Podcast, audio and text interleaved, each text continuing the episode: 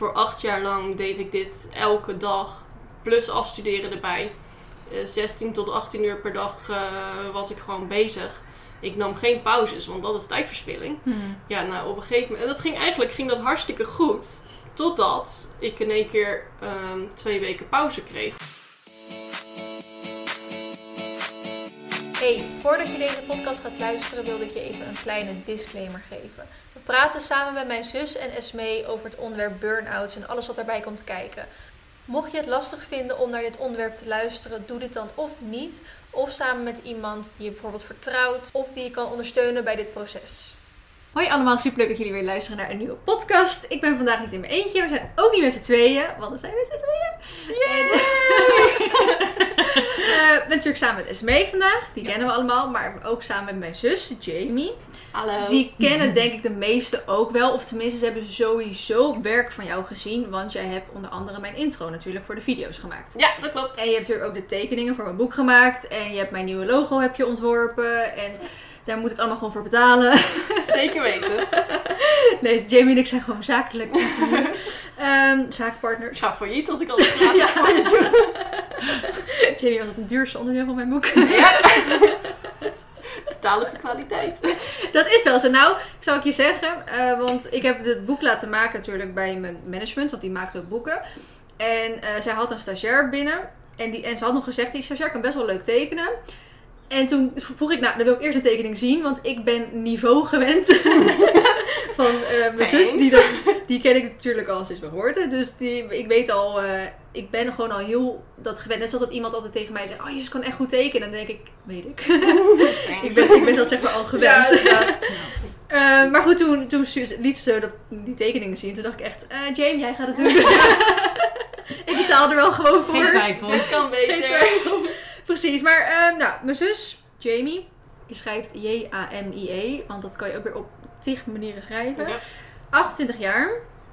Afgestudeerd. Zo, afgestudeerd. Afgestudeerd. Ik wil animator en afgestudeerd dat één woord zeggen. Afgestudeerd in, eh, als animator eh, bij Willem de Koning in Amsterdam. Eh, Rotterdam. Rotterdam. Sorry. Ehm, wij zijn Rotterdammers. Vanaf, dat zijn we niet officieel, maar zo voel ik me soms.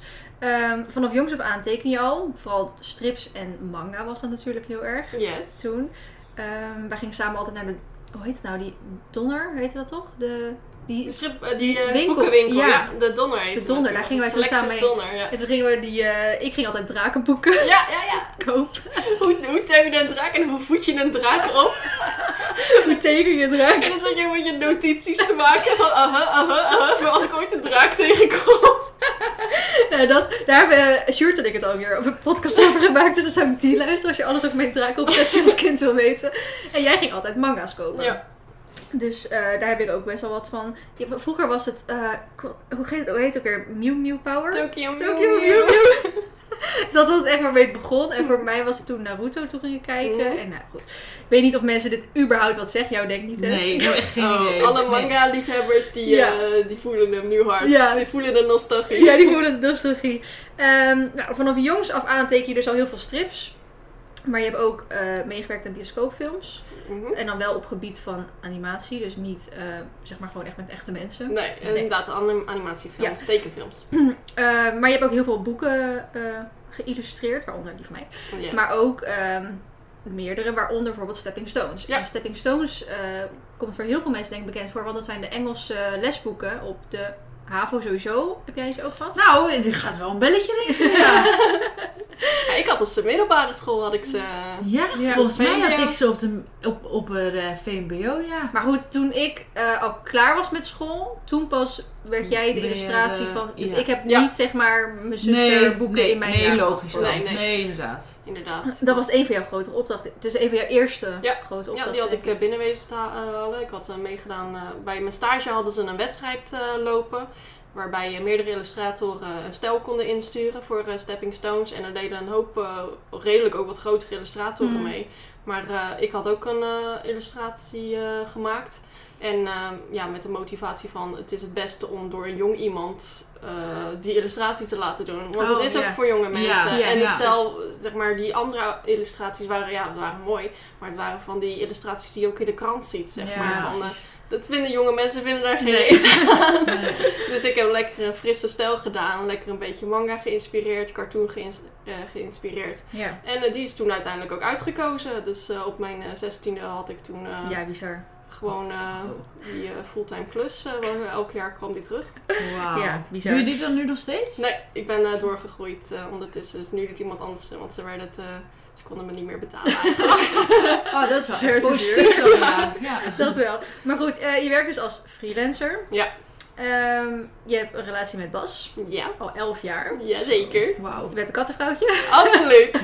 Cat lady. Crazy cat lady. Eh, maar minder lief dan ze lijkt. Wat een vraag. Die, die had ik erin gestopt. Want eh, ik vertelde bijvoorbeeld aan de SW net, ehm, zeg maar de buurt waarin je woont. Niet de beste. Nee, jullie zijn niet neergeschoten op de heenweg. Dat is een plus. Dat zijn geen politieauto's. Hey, dat is nieuw. En dat wil ik nu niet zeggen dat dat dus door Jamie komt, maar eh, Nou, dat Jamie maar- degene is die mensen hier neerzet.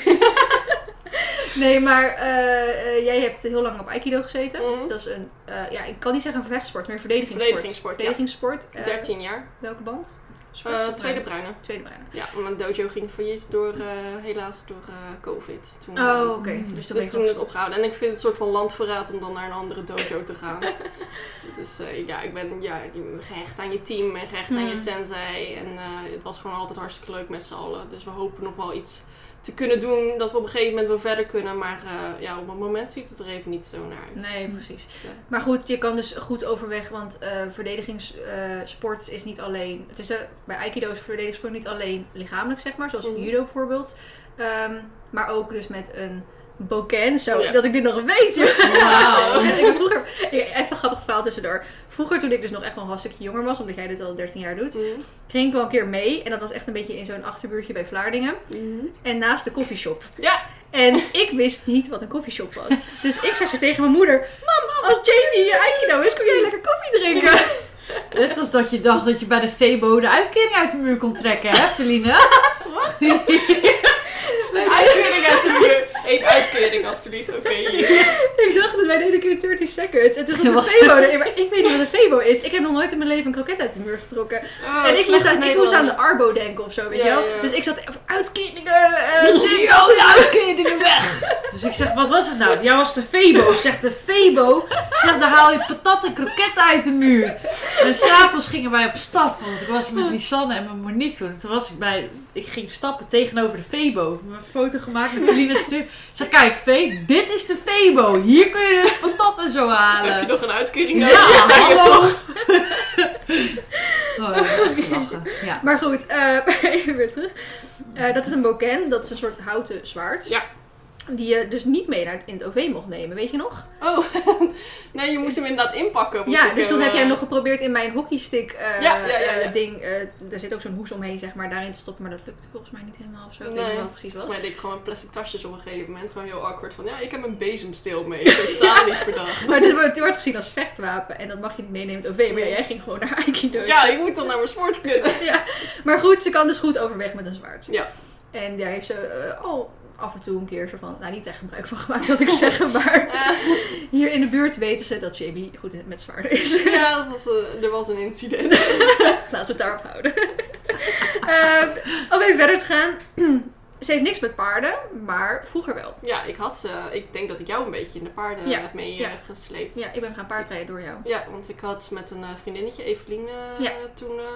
daar, wij wa- waren echt paardenmeisjes, we deden alles daarmee. En op een gegeven moment was, eh, was ik op paardrijden gegaan. En zo Mhm. ben je er ook een beetje Ja. ingekomen. Heel vaak als je zus iets doet, ga jij het ook doen. Ja, inderdaad. Net als turnen hebben we ook allebei Ja. gedaan. dat is ook zo, daar was jij in doorgegaan. Daar was ik ook Ja, mee klopt. gestopt. Klopt. Jij bent echt een quitter. dat is helemaal niks voor mij. ik wil gewoon thuis het tekenen laten met rust. Oh, heerlijk. Maar goed, jij bent, eh, want eh, ik denk dat de meeste mensen die mij kennen wel weten dat ik een verzorgwoning Magic heb gehad. En jij hebt toen Timeless verzorgd. En dat Mhm. was van dezelfde eigenares als waar Magic van was. Dus zijn we dus Ja. tegelijkertijd mee begonnen. Ik ging Magic doen, jij ging Timeless doen. Op een gegeven moment ging jij naar de middelbare school. Mhm. Toen kreeg je een relatie. En toen werden jongens interessant. En toen vond was op de grafische. Oh, wacht. Nee. eh, ja, de, de eerste. Ja. de eerste. Laten we niet toen- even geen namen noemen. En toen, ehm, ehm, ja, toen stopte je ermee. Dus Ja. toen ben ik doorgegaan, altijd. Ja, ik eh, was, eh, meer, eh, was meer op mezelf eigenlijk. En ik was meer, probeerde ik in het, tekenen een eigen Ja. stijl eh, te vinden, een eigen draai in te vinden. Dat was ook iets wat je gewoon lekker comfortabel in je eentje kon. eh loner. Dus eh, daar was ik mee verder gegaan. Ja. Maar goed, deze, dit was een beetje jouw introductie. Mhm. Ehm, we gaan het in deze podcast over twee dingen eigenlijk, zeg maar, hebben. Ja. Jamie is... ik vind het zo raar om jou Jamie... Ja. Ik noem je altijd Jim of... eh Jimbo. Ik Jimbo. noem je ook altijd Pino. Ja, boterham noem ik je ook. ik weet niet waar dat vandaan komt. Pientje bliksedietje. Dus, eh, Jamie. Yes. ehm, jij bent eh, een paar jaar geleden in een burn-out terechtgekomen. Een yes. hele heftige. Behoorlijk, ja. En eh, jij hebt die eigenlijk heel anders ervaren, om het even zo te zeggen, dan Esmee, denk ik. Ja, ik Ja. weet niet echt hoe jij hem ervaart. Nou, heel veel eh, wel- vergelijkenissen, maar jullie, laat ik zo zeggen, jullie staan allebei heel anders in. Mm. Esmee is er echt, het is heel raar, jullie zitten echt zo allebei tegenover me, zitten we allebei zo ja te knikken. Yes, yes, yes. Ja, ga jij Ja, maar vertellen. Nee, Ga je eh, maar onze beurt uit. ja. Maak mijn job een stuk makkelijker. nee eh Esmee die eh, praat er heel open over. Is er Ja. heel open, eh, in de podcast open over, maar ook op je social media over, open over. En jij vindt het heel lastig om erover te praten. Ja, ja, het is. eh, ik was sowieso altijd wel wat meer op mezelf gesteld. En ik had. Ja, ik ben eh, redelijk. eh, ja, hoe zeg je dat? Een in- intern persoon. Ik ga Ja, niet. Ik een schreeuw mijn introvert. emo Ja, letterlijk een introvert. Goed zo. ik schreeuw mijn emoties niet eh, van de daken. Dus om het sowieso om het toe te geven dat ik een burn-out had, dat voelde al een soort van alsof ik verloor van Mhm. iets. Ja, falen. Ja, dan heb je gefaald. Dus ja, dat eh, is niet iets wat ik eh, eigenlijk van de daken zou eh, Nee. willen schreeuwen. Nee, precies. Dus ehm, daarom vonden we het wel heel interessant, zeg maar, om met jou dit, dit ja, te bespreken. En vooral omdat we het wel vaker over burn-outs hebben gehad. Eh, maar bij jou ook bepaalde punten naar voren kwamen, of die er bijgedragen, of de nasleep ervan, die we zeg maar nog nooit hebben gehoord. Die er Mhm. ook mee te maken kunnen hebben. Dus dat vonden we wel een soort van heel interessant, zeg maar. Yes. Om, eh, je bent heel Ja. interessant om te bespreken. Ja. Eh, maar we gaan natuurlijk ook even wat luchtig houden en ook over jouw andere passie over tekenen en zo eh, hebben natuurlijk. Ehm, maar aan, aan het einde zit dat ook wel weer een soort van in elkaar verweven, Ja. denk ik. Ja. Dus we gaan er sowieso over hebben. Ehm, ik wil eerst even, een soort van even naar je jeugd gaan. Ehm, hoe was je dat? Nee. Maar eh, wat ik bijvoorbeeld van onze jeugd weet, eh, want ik kreeg hierna bijvoorbeeld de vraag, hoe waren jullie als zussen? Jij was altijd degene met heimwee Mhm. en ik was altijd degene met migraine. Ja, nou, probleemkinderen. Ander soort probleemkinderen. Ehm, hoe kan je voor mensen die eh, nog nooit last van heimwee hebben gehad, hoe omschrijf je dat? Eh, nou, achteraf bleek het dus eigenlijk gewoon geen heimwee te zijn. Ik Oh. had gewoon een paniekstoornis. Zeg maar dat eh, zit in de familie. Ik weet niet als meerdere mensen dat kennen. Dat is wanneer je paniekaanvallen krijgt op random momenten. En je weet ook niet vaak wanneer ze aan kunnen komen. Maar je kan ze wel triggeren. Maar eh, dus als ik bij mensen zou gaan logeren. Dan was ik bang dat ik... eh, dat eigenlijk eh, komt alles bij elkaar. De Mhm. braakfobie komt daarbij. De paniek. Want het ergste wat er kon gebeuren in mijn hoofd is dat ik misselijk zou worden Ja. en zou gaan overgeven. Oké, zullen we dan even daar beginnen? Ja. Ehm, omdat dat een, denk ik dat een soort van de, het begin inderdaad is. Ja. Jij hebt eh, braakfobie, dat noem je ook wel em- emofobie of zoiets. Oké, emofobie, bang Oh. voor emo's. nee, hoe heet het? ik weet het niet. Weet je niet? Nou, ik ga het nu opzoeken. Je hebt daar dus een naam voor. En ik dacht eerst, want ik heb natuurlijk die vraagsticker eh, geplaatst. En ik dacht eerst, als ik dat opschrijf, dan weet niemand waar ik het over heb. Nee. En dus ik dacht, ik noem het gewoon een braakfobie. E emetofobie. Oké, Het super. heet, emetofobie is de wetenschappelijke term voor braakfobie. Het is een extreme en irrationele angst voor overgeven. Ja. Nou, dan leren we ook nog eens wat hier. Nou, Ja, precies. ik weet het zelf niet eens, Jamie. Wauw. Maar ehm, braakfobie, dat is echt een ding. Dat, dat- is een ding. Dat Ja. weten heel veel mensen denk ik niet. Nee, maar je, ik weet zelf, ja, achteraf is het allemaal eh, in één pot nat met eh, de paniekstoornis. Je bent gewoon, eh, bij de paniekstoornis ben je bang voor allerlei irrationele dingen. Mhm. En braakfobie was dus een van die dingen. Want ehm, het heeft ook, eh, Het, het ligt een beetje aan de OCD-kant. Ik Mhm. weet niet of jullie weten wat OCD Nou, ik denk dat je OCD even moet toel- toelichten, omdat in de paardenwereld OCD iets heel anders betekent Oh. dan in de OCD is in de paardenwereld een los botstukje in het been van Oh, het paard. Nee, daar heb ik geen last van.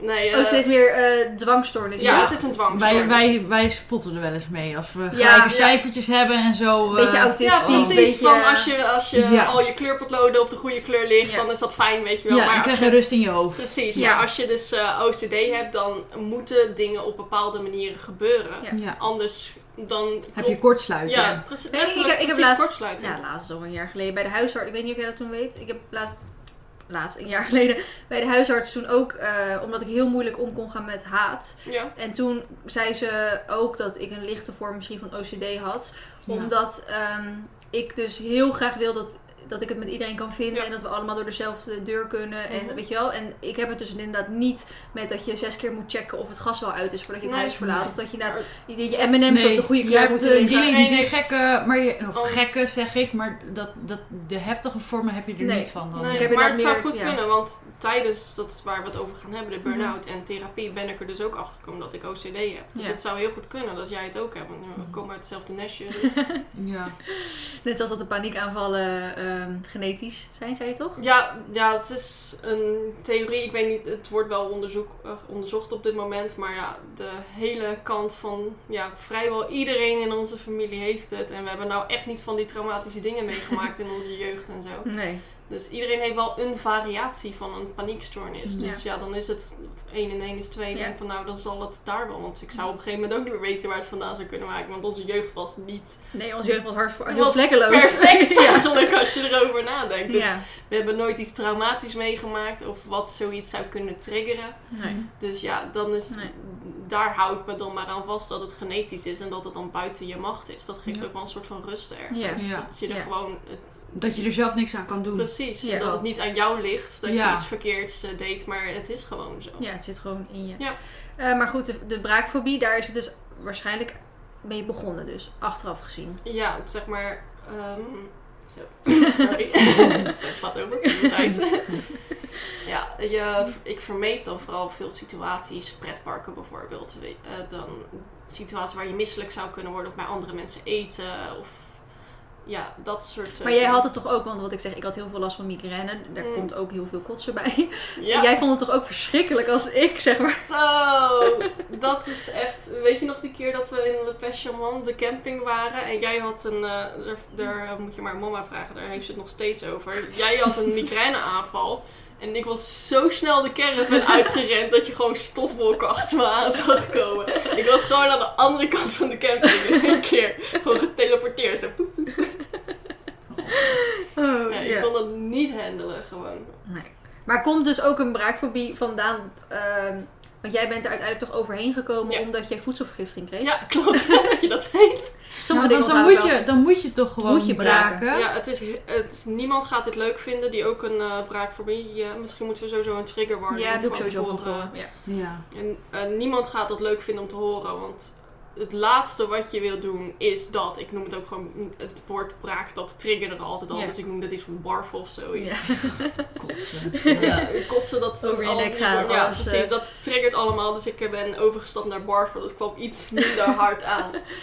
En, eh, eh, want dan als het echt moet, dat was doodeng. Dat is absoluut doodeng. Van de wereld vergaat. En, maar dat, natuurlijk is dat niet zo. Maar Mhm. zo denkt je hoofd gewoon. Ik vind kotsen Ja. echt top. Fantastisch. ja, maar, Maar omdat ik me dan kut voel en Ja. dan gooi ik het eruit. Maar- dan voel ik me echt een stuk beter. precies. Jamie, als ik, ik weet niet of het dan een gepaste vraag is hoor, maar moest je dan vroeger extra veel braken dan of zo? Nee, juist niet. Je- Nee, want ik heb ook, nou, ik kan me niet heugen wanneer ik voor het laatst ge- overgegeven Nee. heb. Ik, ik zou Net het echt niet. bijna, maar... Ja, van de zenuwen. Ja, nee, maar, oh, zenuwen, dat zijn de ergste vormen. ja, dat, maar ik heb niet.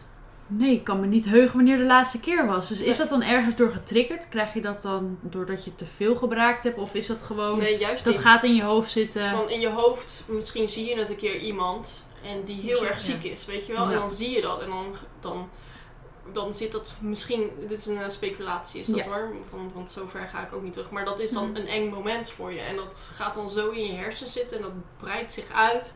Terwijl het helemaal niet eng is, maar je hoofd maakt het zo belachelijk eng. Want ja, dan word je ziek. En als je ziek wordt, dat is een probleem. Dat is of zwakte, of eh, Je bent niet thuis. Je... Precies, dat, nou dat soort eh, dingen. En dat wil je gewoon niet. Die situatie moet je ten alle tijden voorkomen als je Ja. een eh, braakfobie hebt. Dus eh, En ja, dat kan volgens mij dus tot zo erg leiden dat je de deur niet meer uit durft, toch? ja op, eh, de- bij mij is dat gelukkig niet zo. Maar ik ken wel mensen die dat gewoon echt niet meer konden. Want als, ja, het is heel stom, maar als je nerveus bent, dan word je vaak misselijk. Ja. En van de misselijkheid of bent, als je een braakfobie hebt, word je nerveus. dus het is een visuele cirkel waar Ja. je op, waar sommige mensen echt vast in kunnen zitten. En hoe ben je er dan uiteindelijk zeg maar overheen gekomen? Ja, dat is wat Verline zei. Op een gegeven moment had ik voedselvergiftiging van sushi. Eet je nog wel sushi? ja, Dat wel. maar toen moest het wel, want anders zou ik gewoon dood en dood ziek worden. Dus, en het kon ook gewoon niet anders. Dus toen uh, is het toen gebeurd. En ik was zo verbaasd over hoeveel beter ik me voelde. Ja. Want je, heel je lichaam zit daar, ja, je voedselvergiftiging, je hebt vergif in je lichaam en het moet er gewoon uit. En als het er niet uitgaat, dan heb je gewoon serieuze problemen. Ja. En het was eruit en ik voelde me gelijk beter. En ik had nooit in duizend jaar gedacht dat je je beter zou kunnen eh, voelen na het barven, zeg maar. Ja. ja, duidelijk. Dus, en daarna heb ik nog een keer voedselvergiftiging gehad van hetzelfde sushi-restaurant. Want ik leer niet van mijn fouten. En toen was ik er helemaal vanaf. Dus je hebt nu gewoon geen braakfobie, zeg maar Nee, Dus lang leven het sushi restaurant. Ja, We zullen even adresgegevens geven voor iedereen die ze braakfobie zijn heeft. failliet, heel vreemd. Jammer. Kunnen we dat niet meer doorgeven? Maar eigenlijk best wel bijzonder dat zo'n negatieve eh, situatie dan zoiets positiefs in je leven kan brengen. Sushi is nog steeds mijn favoriet eten. Dus Nou, dat vind ik helemaal bijzonder. Maar heb je na die voedselvergiftiging ooit nog een andere reden gehad om over te geven of niet? Ja, als je te veel gedronken hebt. mag Ja, maar daar ben je zelf, daar ben Ja, je ik ben zelf zelf bij. verantwoordelijk aan. Nee, eh, ja, ik, ehm, de fobie was sowieso weg. Als het vroeger op een 100 was, dan is het nu gewoon op een 1 of zo. Het is steeds niet, het is niet mijn favoriete hobby of zoiets. Nee. Maar Ja, je weet dat als het moet, dan moet het gewoon. Ja, En het is je geen fobie meer. Nee, dat is zeker niet. Dus daar ben ik echt wel blij dat, je daar, dat ik daar eh, overheen eh, gekomen ben. Ja. Maar dat is dus de voorloper geweest voor de paniekaanvallen. Want dat is wat je zegt, dat je zenuwachtig wordt en dan word je weer misselijk en daarvan word je weer nerveus. En krijg je zeg maar dan een paniekaanval? Of heeft paniekvallen weer niks te maken met de Nou, braakfobie? kijk, eh, ik heb een paniekstoornis, dus het komt, ja, even kort uitleggen. Maar eh, je lichaam maakt te veel negatieve hormonen aan. Dus in je Mhm. bijnieren worden te veel serotonine en adrenaline aangemaakt. En normaal maakt je lichaam dat aan in een gevaarlijke situatie. Mhm. Maar bij, als je Oh. paniekstoornis hebt, hoeft er geen gevaarlijke situatie te zijn. Ze zeggen van, hier, heb wat serotonine en eh, wat... of, eh, volgens mij is het niet serotonine. Nou, de, de stofjes... eh, is het een soort adrenaline shot dan ja, in één keer? maar dan het, het is adrenaline en... nou ben ik de naam vergeten. Maar dus het is heel veel spanning. Ja. En de negatieve emotie. Ja, die krijg je dan gewoon uit het niks. En ja, daar moet je dan maar mee eh, om zien te gaan. Mhm. Maar vaak, ja, op een gegeven moment had ik zomaar twee aanvallen per week of zoiets. En soms meerdere per dag. En je gaat dan lopen te zoeken waar het vandaan komt.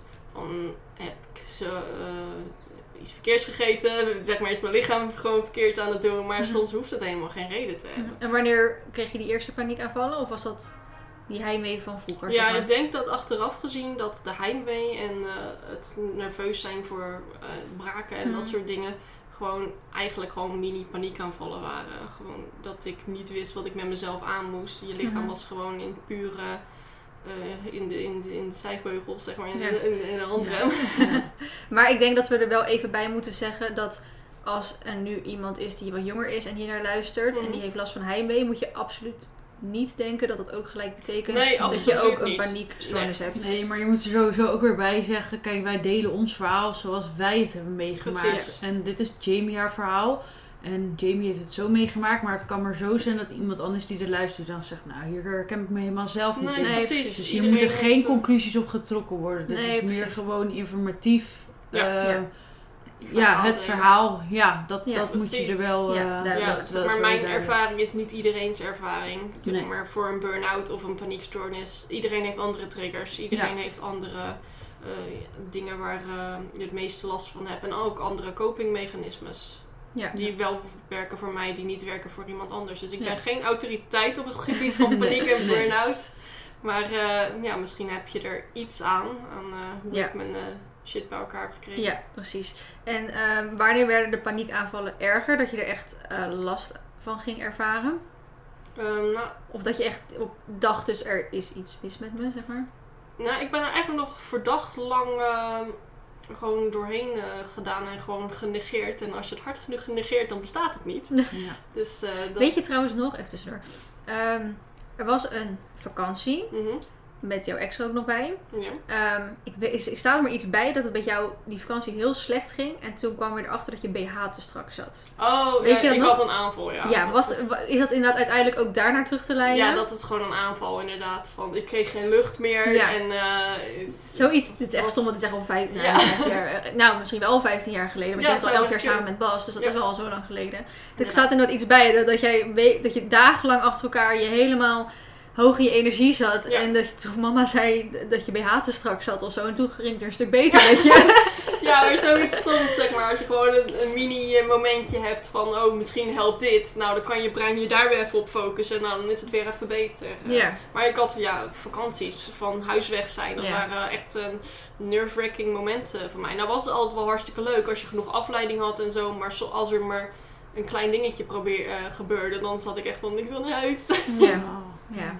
ja, zeker als je dat vroeger dan nog niet eens weet dat het dat is. Ja, precies. Ja. Dan denk je gewoon, nou, ik, ben, ik zal wel gek zijn of zoiets. Want Ja. niemand anders heeft dit, Ja. denk je. Ja. Achteraf zijn er natuurlijk heel veel mensen die Ja. dat hetzelfde Ja. hebben.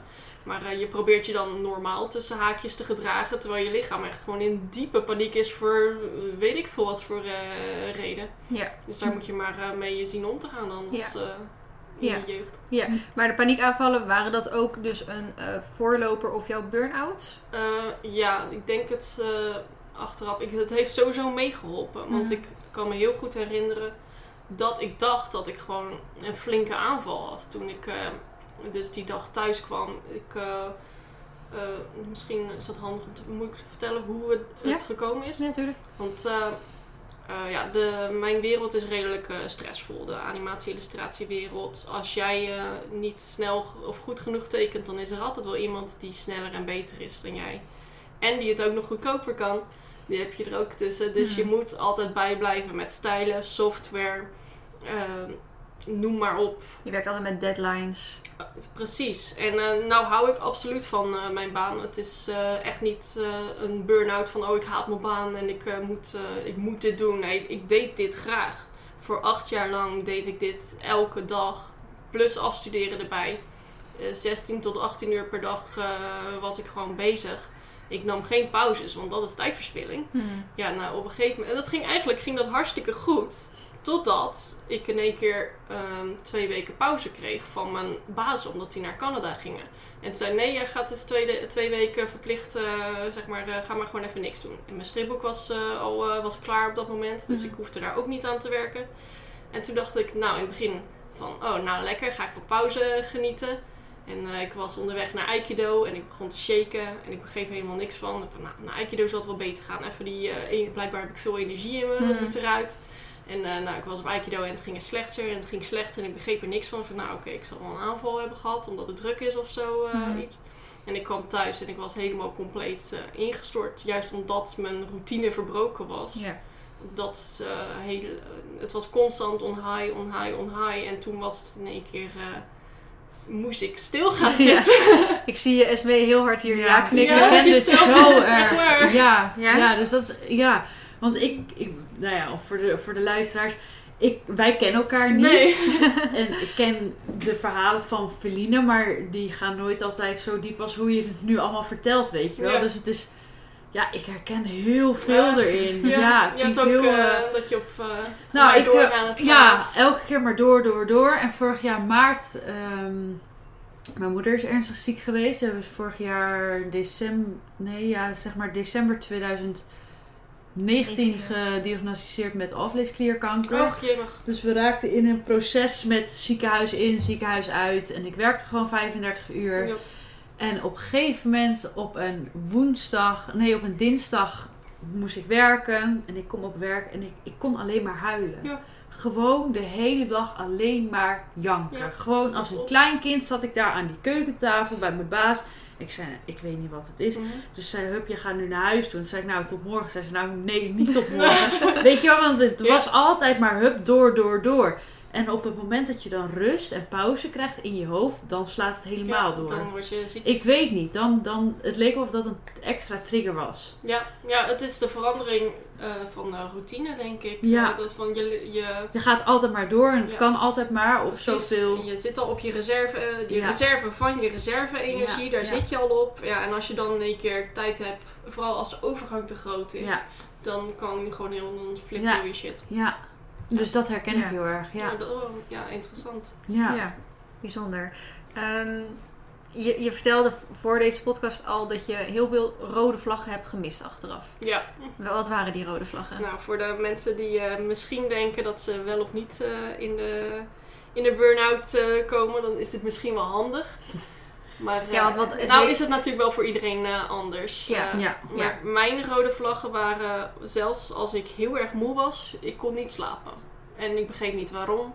En zo stressvol was het niet voor mezelf. Natuurlijk was ik ontzettend aan het trillen. Mhm. En ik dacht van, nou, het zal wel omdat ik te veel cafeïne binnenkrijg. Nou drink ik ab- twee kopjes eh, thee met cafeïne per dag. Maar ik dacht, oh, dit zal daar wel van komen. Mhm. Achteraf dan is het natuurlijk allemaal bij elkaar eh, opgeteld van, oh, dat waren flinke rode vlaggen. Als Ja. iemand anders het tegen je zou zeggen van, hé, hey, ik ben ontzettend aan het trillen.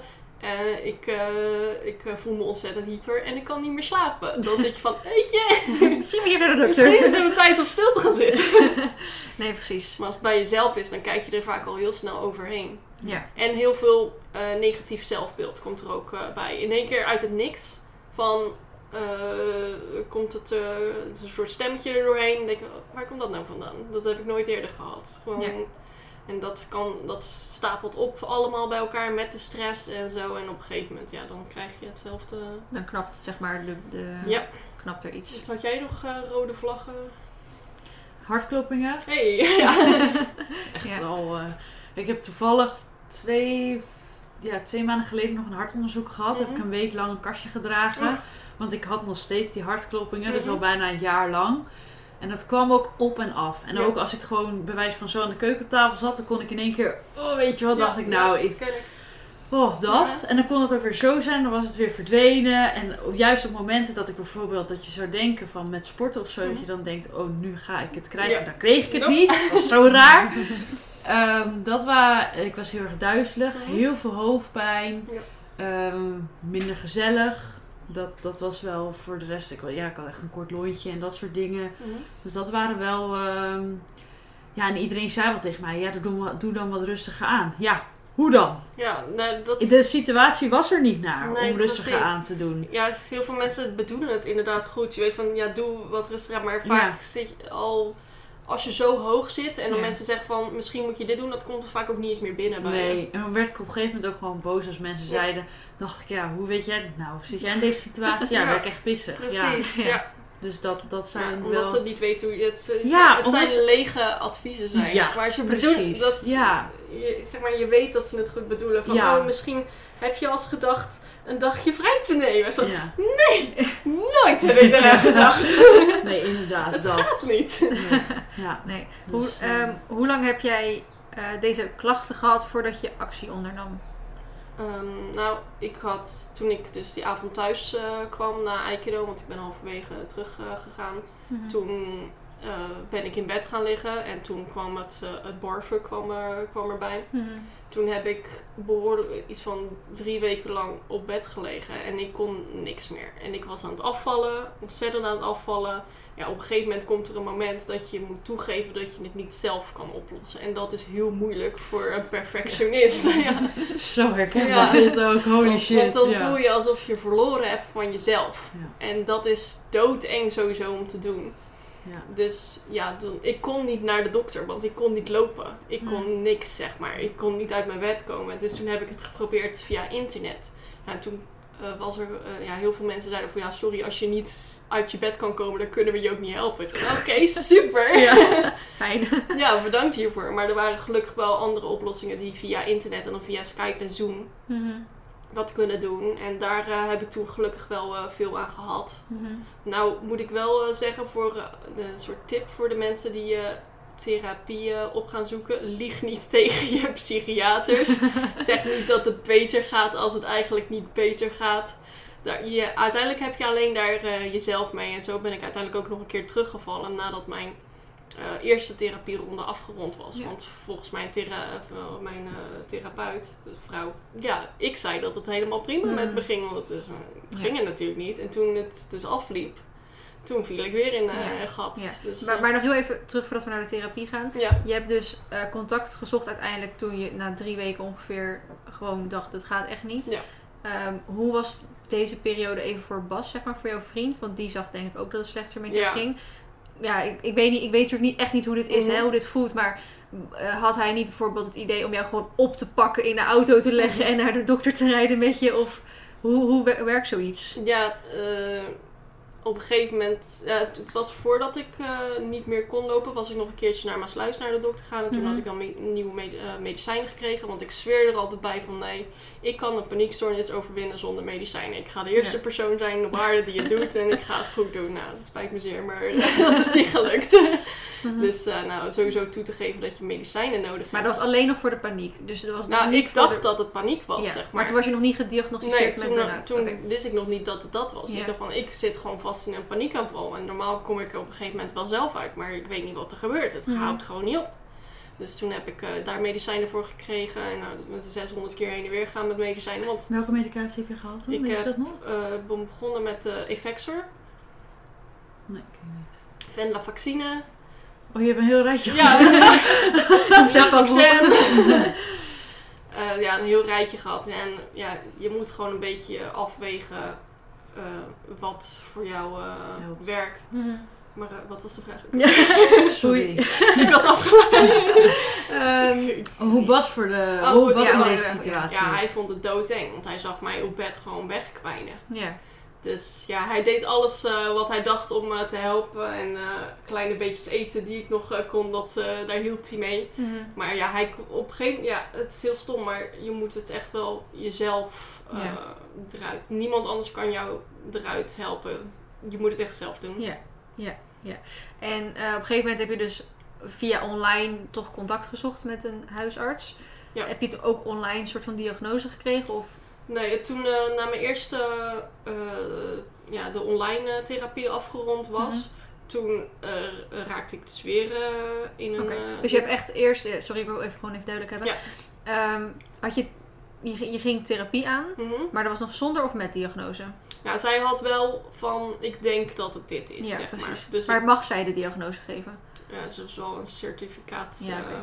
psychiater. Ja, maar dus maar dus je bent eigenlijk gewoon gelijk in therapie gegaan. En wat voor therapie was dat? Eh, ja, vooral veel praten Oh, ja. en eh, je schema's aan weten te passen. En bij haar hoorde ik dus voor het eerst dat 16 tot 18 uur per dag voor 8, uur, voor 8 jaar lang misschien een beetje te veel van het groeien was. Oh, acht jaar lang ook echt. En ik zat ook van, wat? Nee, maar iedereen doet dit hier zo. Iedereen doet, dit Ja. draait deze uren. Ja, maar het betekent niet dat het gezond wordt. Nee, Dus andere mensen kunnen dat misschien beter hebben Mhm. dan eh, dat, dat jij het kan. Het betekent niet dat andere mensen het wel kunnen en jij kan het niet, heb jij niet verloren. Dat was ook wel een, eh, een dingetje inderdaad. Ja, ja. Oké, en toen ehm, zei je dus tegen die therapeut dat het goed weer met je ging. Ja. En toen weer de terugval gehad. Ja. En toen, wat heb je toen gedaan? Ja, nou, toen was ik wel een klein beetje aangesterkt. Dus gelukkig is mijn huisartsenpost 50 meter lopen vanaf hier. Dus toen eh, ben ik daar eh, bij de POH GGZ aangekrabbeld. En toen heeft hij me in therapie met eh, nog een andere psychiater gezet. De lokale die we daar hebben. Mhm. Maar eigenlijk waar ik het meeste aan gehad heb, heb was de, de POH GGZ zelf. Want die heeft ook OCD. Hmm. Dus die zat van, oh ja, nee, natuurlijk kan je die dingen niet doen, zeg maar. Want de psychiater was, ja, misschien kan je dit en dit proberen. En in mijn hoofd zei ik van, nee, dat kan helemaal niet. Dat is onmogelijk. En ja, als ik het met mijn POH GGZ eh had, zei van, nee, natuurlijk kan dat niet. Je moet het gewoon sowieso doen. En ik zei, oh mijn god, daar heb ik nooit over nagedacht. En, en heb je misschien wat kleine voorbeeldjes, dat mensen misschien een beetje begrijpen? Ehm, ja, eh, even kijken hoor. Want ik had dan opdrachten dat ik naar beneden moest gaan en eh, de post moest ophalen. Want ik zat op een gegeven moment was ik helemaal ja, kluizenaar. Hmm. En toen zat ik in mijn hoofd van, ja, maar dat, dat, dat kan ook helemaal niet. En toen had hij iets van, van oké, dan doe je dat. En dan, eh, anders bestel je iets leuks voor jezelf. Hmm. Zeg maar dat je een soort van extra Ja, reden hebt. positiviteit om naar, Ja. naar buiten Ah, te ja. gaan. Dus, eh, en dan heb je een soort extra, ja, een, een extra duwtje om dan eh, iets eh, kleins op te halen. En dan heb je een beloning. Klinkt echt heel logisch dit eigenlijk. Ja, Ja. super logisch. Ja, inderdaad. dit het zijn mensen die ervoor geleerd hebben. Ja. En dan vooral iemand als, die, als Die zo iemand zo er heeft. eh, verstand Ja. van heeft en zich echt kan inleven, waar we het ook natuurlijk al over gehad hebben, met een dingetje inleven Ja, en weten hoe iemand zich voelt, Ja. dat dat nog best wel een ja, uitdaging kan zijn, Mhm. dan is dat natuurlijk fantastisch. Ja. Ja. ja. Ja, ik, eh, ik merk dat ik het meeste aan hem heb gehad. Want heel veel psychiaters zijn natuurlijk echt de liefste mensen op aarde. Maar waar ik dan het meest aan gehad had, was de psychiater die wist hoe het voelde. Ja. Ja. De, ja, de POH GGZ. Want Ja. die kon adviezen geven die bij mij in lijn lagen van mijn denkmanier. eh. Ja. Ja. Dus ja. Hey, Esmee, ehm, je ben jij ook naar de... Je bent ook naar de huisarts geweest toen? Ja. Ben je ook naar de POHGGZ Ja, geweest? Ja. is het gewoon. hè? Ja, Ja. daar loop ik nog steeds. Daar loop Ja. nog steeds. Ik loop niet bij de psycholoog. Nee, oké. Nee. Ik loop meer alleen maar bij de POH GGZ. Ja. Hij is mijn BFF nu. Ja, wie Ja. ja, ik kan ook heel goed met, eh met de praktijkondersteuner. En ik vind Ja. het veel fijn om met haar te praten en te doen. En tegenwoordig, omdat je nu corona hebt, is het vaak met eh, psychologen dat het allemaal telefonisch is. Mhm. Nou ja, hoe vervelend is het om te vertellen dat het tele- telefonisch aan iemand die je dus niet hebt gezien, Ja. niet kent, om dan te zeggen, nou het gaat hartstikke kut met me. Ja, Ja. precies. Ja, wat, wat verwacht je dan? Ja. En eh, de POH valt ook in je eigen risico Mhm. en, de, eh, en de psychiater niet. Ja, Ja, ik bedoel maar. Dus dan betaal je best wel veel geld Ja. voor een telefoongesprek waar ik eigenlijk al van weet dat ik daar niks aan ga Nee, hebben. inderdaad. Dus dat is mijn reden geweest waarom ik daar niet, ehm, Ja. waarom ik die stap niet genomen heb Ja. Maar is de... ehm, ik, hè, toen ik bij de huisarts was, toen werd ik ook doorgestuurd naar die vrouw van de GGZ. Ja. Is dat dan inderdaad Ja, dat? is gewoon heel erg breed opgeleid eigenlijk. Hè? Want ik, Dat- heb dat- bijvoorbeeld echt een soort van negatieve ervaring. Want zij, ik, alles wat zij mij vertelde, wist ik al van mezelf. En zij kon me nog niks nieuws, zeg maar, vertellen. Nee, Nee, maar, maar dan dat- is zij niet de geschikte persoon Nee, voor precies. jou. Dus, dus Jamie heeft sowieso geluk gehad dat deze wel bij jou past. Ja. Past die van jou ook bij jou? Ja. Ja. ja. Dus dat is eigenlijk heel belangrijk. Dat als je... Ja, absoluut. Ja, je moet wel een goed gevoel hebben. Nou, anders maar- ga je, vertel Precies je ook niet hoe het met Nee. je gaat. Want als Jamie een goede band met de eerste psycholoog had gehad, dan had ze echt wel gezegd hoe het met haar ging. Ja, Precies. ja. Nou, ik had gewoon heel erg het gevoel dat als ik dat zij, zij iets aan mij vertelde, dan zat ik echt zo in mijn hoofd van ja, dat weet ik al, dat weet ik al, praat door, praat door. Ja, schiet op, En schiet op. ja, schiet op, schiet op Ja. inderdaad. En dan wilde ik wat zeggen en dan zei ze er weer wat op terug. En toen dacht ik weer nog steeds van ja, dat weet ik al, dat weet ik Ja, al. maar dan zit je daar al, dan, dan Precies. klik je al Nou, maar meer voor de luisteraar, ehm, dat als je het geprobeerd hebt en het bevalt niet, dat je dan niet stopt, zeg maar. Nee, dan kun je beter op zoek naar iemand Ja, anders precies. die wel bij je past. Ja. Ja, het is echt belangrijk, want anders ga je die nonsens doen die ik aan het doen was. Dat je gaat liegen tegen je psychiater. Nou, dat is geen grotere geldverspilling dan dat. Nee, ja, ik wou zeggen, want je betaalt alles zelf, hè? Precies. Dus dat is, dat is en ja, om heel eerlijk te zijn, het is niet goedkoop. En dan Nee, betaal je echt schil aan dingen Precies. waarvan je echt dan helemaal niks aan hebt. Ja, bijzonder. Ehm, op een gegeven moment eh, ging het beter met je. Mhm. Ehm, hoe lang heb je, ben je er uiteindelijk uit geweest? Ehm, nou, ik je was- moet het even verduidelijken, hoe- qua werk bedoel je? Ja, qua werk. Ja, dat je uit je sociale... Nou ja, eh, eh, aan twee kanten. Hoe lang ben je eh, uit de running uit de geweest. running geweest voor je werk, maar Mhm. ook een beetje in je eigen leven, zeg maar. Wanneer Ja. was weer de, het punt dat je weer jezelf voelde en je weer dingen kon, weer de straat op durfde, weer... Ja, het is een, sowieso een heel lang, super langzaam eh, proces geweest. Maar dat moet je jezelf ook gunnen, want het kan allemaal niet in één keer. Ja, ik- dat zweet Ik zweten. Kut, sorry. Ja, ik maar weet nog dat, steeds dat ik het alleen kan, dat ik het gewoon morgen maar dat is het precies. Je denkt het allemaal, ja, vroeger kon ik het, waarom kan ik het nou dan niet? Nou, nou het, werkt gewoon even niet. De oude persoon is dood, gewoon, die bestaat niet meer. En nou is het opbouwen naar een nieuw persoon die wel een beetje weet wat ze aan het doen zijn. Maar ehm, oké, hoe lang heb je er dus over gedaan dat je weer ehm, hè, voor jou als persoon weer dingen durfde? Ja, dat is heel lastig eh, is dat te zeggen. Kijk, nu durf ik gewoon eh, alles weer. Dus we zijn nu 2,5 jaar verder ongeveer. Dus in ieder geval dat. Ik had het ernaast te komen. Ga je gang hoor, Suzy. Nee, de tijd. Nee, dat jij. Niet zo. Oh, getalenteerd. Oké, dus dat is uh, nou, 2,5 jaar verder ongeveer. Ja. En qua werk, want je bent ook wel weer helemaal fulltime. Sorry hoor. Ik ben even afgeleid. Zag je er kijken? Ze is zo schattig. Ja, spelen. Ja, Katvrouwtje. Ja, mijn kind. Weet je wat grappig trouwens over deze kat is? Ja. Jamie heeft de, de Suzy dus geadopteerd. Eh, had een gebroken pootje. En jullie, ehm ja, vorige kat was Frodo. Dat was Mhm. natuurlijk onze huiskat vanuit, die heb jij vanuit hè, thuis bij mijn ouders meegenomen. Ja. Die overleed op een gegeven moment. En toen hebben jullie een, een asielkat genomen om, eh, als opknappertje soort van, toch? Want Nee, die was- kan hier re- re- revalideren en dan wordt hij weer herplaatst. Ja, dat was het, de bedoeling. Ja, ik heb vanaf het begin al aan gezegd dat nee hoor, die blijft forever.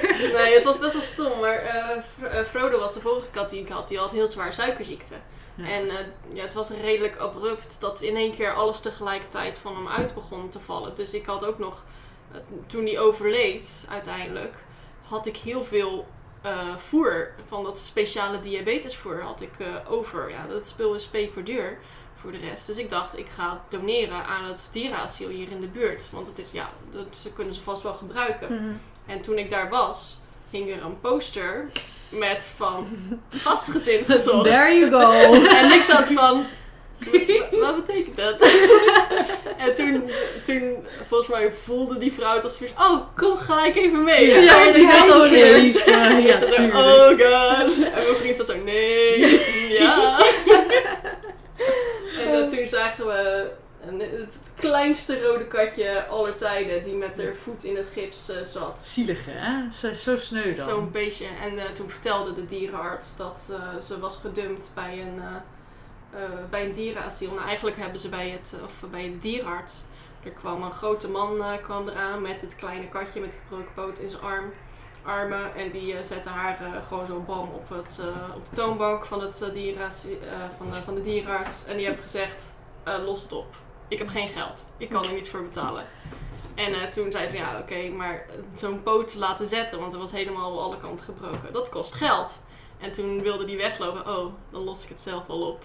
En toen liep hij dus weg met eh, de kat. Van wie weet wat hij met haar had gedaan. Ja, had hij gewoon de nek omgedraaid of uh, ja, waarschijnlijk. Dus wat zo klein was ze.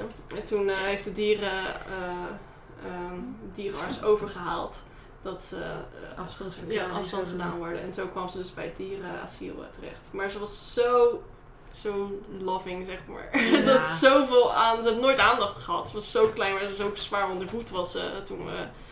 eh, ja, niet meer toen wij er hadden, want het Mhm. dierenasiel heeft hartstikke goed voor eh haar gezorgd. Mhm.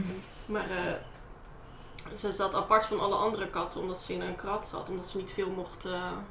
of een soort bench zat ze. Omdat ze Oh, niet ja. te veel mocht bewegen. Omdat die Mhm. poot goed moest helen. En daarom zochten ze een gastgezin voor iemand die in ieder geval even een paar keer bij de kon kijken. En, bij, want in het dierasiel heb je zoveel katten om voor te zorgen. Het is lastig om dan voor één, één klein katje wat zoveel aandacht wil... om daar dan de hele tijd bij te gaan zitten. Het is niet Ja. eerlijk tegenover de andere katten. Nou goed, toen hadden wij er in huis. En eh, toen eh, zat ze bij mijn vriend op schoot. En toen was ze keihard te knorren en ze smolt gewoon. En ik zat van, oh shit. Die houden we. Oh shit. Ja. Terwijl Sjoerd en ik zeiden het al vanaf het begin van oh, dat, dat die houden ze. Ja, Terwijl jij zo nog zo eh, je poot stijf hield. Nee, eh, als het straks beter is dan... eh, Ja, nee, het was ook, want eh, de, eh, de, dieren, de vrouw van dierenasiel had gezegd van, ja, weet je, misschien mag je, kan je wel adopteren, maar we willen gewoon dat zij naar buiten gaat met een tuin, want ze komt origineel van buiten blijkbaar. Mhm. Dus het zou zielig zijn om er dan in een appartementje te doen. Dus ik zei, ja, oké, ik wil het beste leven voor haar. Dan gaat ze naar een huisje met een eh, appartementje. En op een gegeven moment moest het gips van haar been af.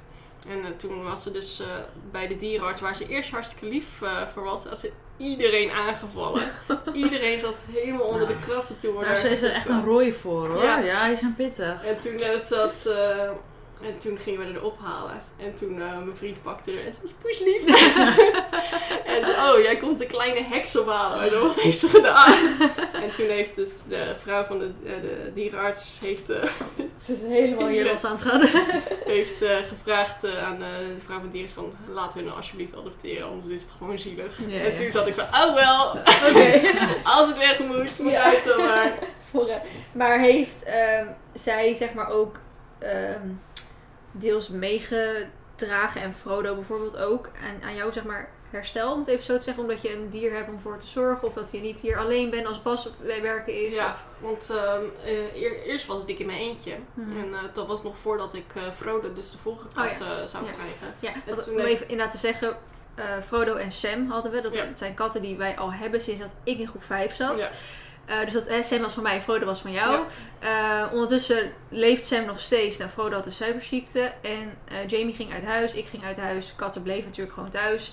En nou, nu inderdaad, ehm, toen besloot jij om Frodo bij jou te laten wonen. Ja, nou, ik had het niet besloten. Mijn moeder kwam ermee, want die zag mij ook alleen maar een beetje wegkwijnen op de bank en eh, ziek eh, zitten te zijn. Van nou, dan kan je beter wegkwijnen op de bank met een kat naast je. en ik zat zo, ja, oké, op zich. en eh, dat heeft wel heel erg geholpen, want ik dacht ook op een gegeven moment, als ik er, zeg maar, dit niet overleef, dan is er niemand om de kat eten te geven en liefde te geven. Want Frodo was wel altijd heel erg eh, gehecht eh, aan mij. Dus ik heb er echt ontzettend veel aan gehad dat hij er was. Zou je dat ook een soort aanraden? Want Esmee bijvoorbeeld Rakker, jouw hondje. Mhm. Is het een soort van aan te raden om iemand die in de- deze gevoelens omgaat van... Koop een kat. Ja, nou, een kat weet je of wat is? Kijk, een hond moet je uitlaten. Hè? Ja. Dus ik moest gewoon vier keer per dag eruit om die hond uit te laten. Anders zou ik ook gewoon op de bank blijven zitten en er niet uitgaan. Ja. Mhm. Ja, dus dat is wel het voordeel. Ja. En ik had Isa. Dus Ja. ik moest naar paard toe om eh, te zorgen dat die er ook netjes bij Ja, stond. precies. En dat waren wel de dingen waardoor ik mijn bed iedere dag uitkwam. Ja, en dat heeft mij echt heel erg geholpen. Ja. Ja. Want als je niet een doel hebt om je bed uit te komen met Ja. een burn-out, is mijn idee dat je, dan ga je dat ook niet meer doen. Nee, dan, eh, dan red je het niet. Nee. Nee. Nee, maar voor mij heeft het wel inderdaad geholpen. Want ja, het was een zorgenkindje, was Frodo. En elke keer eh, als Ja. hij wat speciaals nodig had, dan, dan moest ik dat toch eh, gaan halen. Want ja, Ja. Het, is, het, is je, het is je beestje, het het is is je baby. Ja, ja, ja. Ja, Dus ja, ik zeg wel van, eh, het kan echt steun geven, een Ja. dier. Als je in een eh, benauwde situatie eh, zit, dan uh, ja, je hebt niet voor niks uh, uh, van die, uh, hoe noem je het? Die uh, begeleidings... oh ja, be geleidehonden. Ja, en, precies. Maar gewoon, ja, ik, ik raad het aan. ja. Als je gewoon iets hebt om voor te zorgen. Want soms wil je niet altijd voor jezelf zorgen. Hmm. Maar, maar wel voor iemand anders. Precies, wel voor een, een diertje. En je moet toch voor jezelf kunnen zorgen om dat diertje in leven te houden. Dus dat, Ja. dat zit een beetje hand in hand met elkaar. Ja, precies. Oké, okay, um, om even weer terug te komen. Uh, hoe lang ben je er uit geweest voordat je weer fulltime zeg maar, aan het werk kon? Of wat waren de eerste stapjes om weer aan het werk te gaan? Wanneer voelde je je weer goed, zelf, persoonlijk, lichamelijk, mentaal, om weer aan het werk te gaan? Uh, nou, het was heel langzaam ben ik begonnen. Gelukkig zijn mijn bazen de allerliefste mensen ter wereld waar ik toen uh, voor uh, freelancede. Mm -hmm. En ja, het komt gewoon heel veel voor in, in mijn wereld, helaas. Mm -hmm.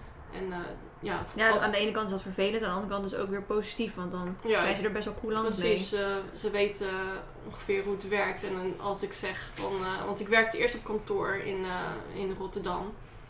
Maar ja, dat ging gewoon niet. Dat reizen ging gewoon niet. En ik heb toen geprobeerd eerst twee dagen in de week. Maar dat ging al niet. Dus toen ik wist dat als ik maandag moest beginnen. En de maandag was voorbij. Ik was thuis. En ik zou maar één dag werken. Dan was ik dinsdag al nerveus voor maandag, zeg Hmm. maar. Dan zat ik de hele week nerveus te zijn van... Oh, ik moet me dan goed genoeg voelen om weer met het OV te kunnen. Want het laatste wat je wil is in het openbaar vervoer instorten. Hmm. En dat je dan in je, in je situatie... Dat je met al je emoties all over the place nog thuis moet zien te komen. Dat is Hmm. natuurlijk doodeng. Ja. Maar uh, ja, steeds uh, kleine stapjes. Dus als ik vroeger zeven shots per dag uh, deed... Dan deed ik er nu één in de drie weken. Even voor mensen die niet weten wat een shot is. Want nu niet dat je een... Uh, een uh... Atje voor de shot. ja, precies. Niet zomaar zo'n shotje neemt. Wow, partytime. wat, wat, wat een shot? Een shot, zeg maar. Ik werk aan uh, animatiefilms. En je krijgt een, een, een stukje animatie toegediend. Voordat, er een, voordat de camera draait, bijvoorbeeld. Even om het heel makkelijk te zeggen. Dus een poppetje moet van links naar rechts lopen, iets oppakken en dan weer weglopen. Dat is één shot. Dus als ik er vroeger een hoop deed, dan uh, zeven per dag of zoiets. Soms meer, soms minder. Dan deed ik er nu één in de drie weken. En dan, omdat je gewoon niet meer kon uh, doen. Je kon, ik begon met 10 minuten werken per dag. En dat bouw je dan heel langzaam op totdat het iets meer kan zijn. Maar ik ga nooit meer terug naar die 18. Nee. Dat heb ik echt mezelf aangezworen. want Mhm. Dat, dat zou ik ook niet meer willen, zo, dat leven. Nee, maar dat heb jij natuurlijk ook. ehm, bijvoorbeeld toen jij de tekeningen voor mijn boek maakte. Toen Mhm. zei jij ook op een gegeven moment van ja, Feline, als ik die deadline die jij nu gesteld hebt moet gaan halen, moet ik weer over mijn grens gaan. Dan Ja. heb ik eigenlijk met mezelf Ja, afgesproken dat ik dat niet meer Dat ga is doen. super knap, hè? Dan ben je super sterk. Ja. Ja. Dat je dat kan aangeven. Ja, dat is, dat, dat, ja, daar mag je echt super trots op zijn. Ja.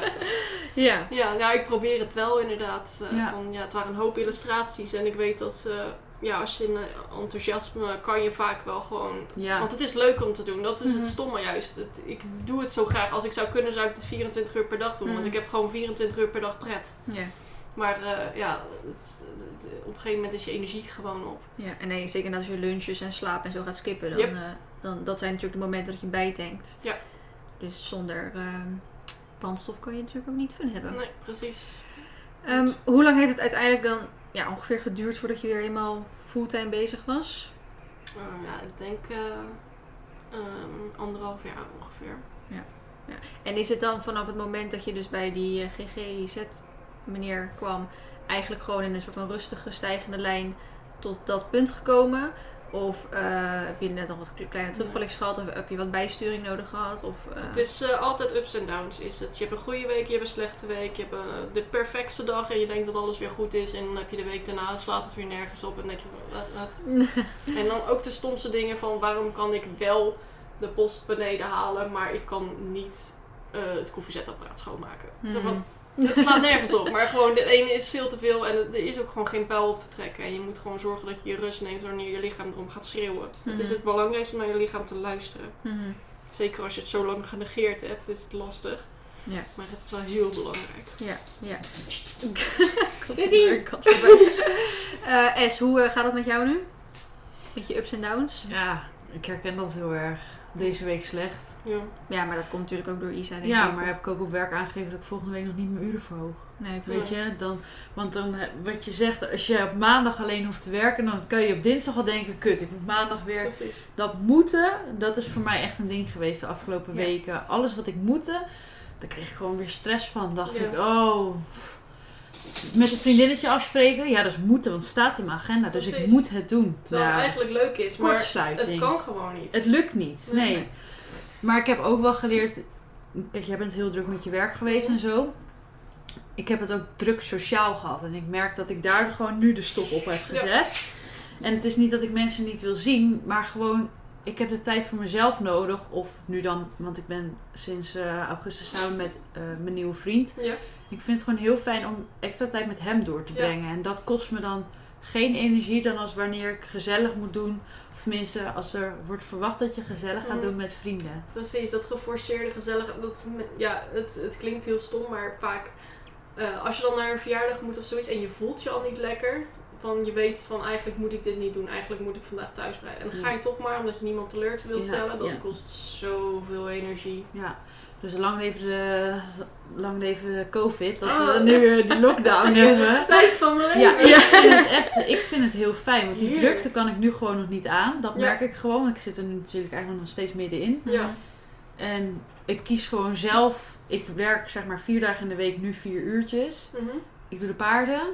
En daarnaast plan ik één activiteit op een dag. Nou, dat vind ik nog veel eigenlijk. Ja, maar dat is wel... En dat kan dus... Vandaag is de activiteit de hele dag met Feline op pad. Nou hè. Moet drie dagen bij komen. dat snap je en, eh, wel. dat Nee, is maar, maar dan ehm, bijvoorbeeld dat ik afgelopen week al dacht... Oh my god, ik heb, dins, of ik heb vrijdag echt een drukke dag. En dat ik daar al tegenaan kan hikken. Terwijl het een hele leuke, gezellige dag is. Precies, ja. Maar dat dat dan al te veel kan zijn. Ja, en dat, ik, die, die mindfuck... Ik kan ik nog niet helemaal... Nee, dat- maar het die is- heb ik nog geen plekje kunnen Het geven. is ook gewoon, het is soms gewoon geen pijn op te trekken. Waarom Ja. dit leuke wel, dit leuke niet. Nou, je lichaam zegt, die Stop. Ja. aan van tevoren van, als je, vaak als je er nerveus voor begint te worden, Nou, voor dat, situaties, dan is het van, oké, misschien even, Ja. nu nog niet, later kan het Maar wel. eerst deed ik daar gewoon, dacht ik, nou, fuck it. Ga gewoon, doen gewoon. Precies. En daardoor krijg je dus een burn-out. Ja. En Ja. dat is mijn Dat je constant geweest. die, die, inderdaad, die, die seintjes van je lichaam Ik negeert. heb alles genegeerd. Ja. Alles. Precies. Maar nu, nu met ieder pijntje denk ik, nee, kut, straks krijg ik weer een terugval. Ja, ja, Of, oh my god, heb ik een hartklopping in? Huh, begint het Mm, nu ja, weer opnieuw? ja. Dat. Ja, je wordt er Ja. wel een paranoia van inderdaad. Ja. Want je Ja. wil natuurlijk nooit meer naar dat moment terugkomen Nee. waar je toen in zat.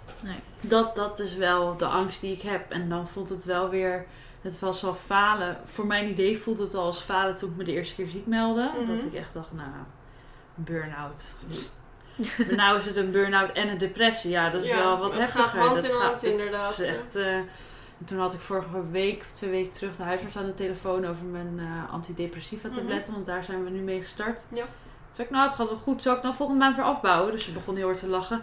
Eh, niet doen, niet doen. je Echt blijft er minimaal zes maanden op en daarna zien we wel verder. Nee, gewoon. Dat heb Oh, ik ook geleerd. Duurt dat zo lang? Weet je, dat je dan denkt, oh, maar gaat het nu toch goed? Dan kan ik dat toch wel No, weer. no, no, no, no, no, Ja, no, en no. dat is de stomste fout die je kan maken. Dus Ja. ik probeer echt goed naar mezelf te luisteren. En nu dus, nu heb ik gisteren bij mijn baas aangegeven, volgende week ga ik niet vijf uur werken. Het lukt niet. Ik hou het op vier uur. Ja. En dan, ja, oké, goed dat je het aangeeft. Ja. Maar kijk dan lekker Ook. dat ze het zo ook kan. Dat Ja, maar ook gewoon zo- weer fijn dat jij ook weer een fijne baas hebt. Precies. Ja, fantastische mensen heb ik. Maar- echt, ik kan echt niet anders zeggen. Heb jij ook aan de antidepressiva gezeten, Jim? Ja, ik zit nog steeds aan de, de, de, de Alexa Pro. Is dat. dat is meer voor de paniek, eh, zeg Mhm. maar, de, de levels in orde te houden. Dat je, wanneer je die random adrenaline en... eh, ik weer een andere woord vergeten. het is niet serotonine, dat is de positieve. Het is een andere... Ik, ik, zeg, ik kan het echt duizend keer per dag zeggen. Adrenaline, Ja, aldosteron, angiotensine, Daar heb je er te lang over calcitonine, nagedacht. Ja, precies. Cholesterol, Het ligt op het puntje van je tong. en cor- cortisol, die Cortisol.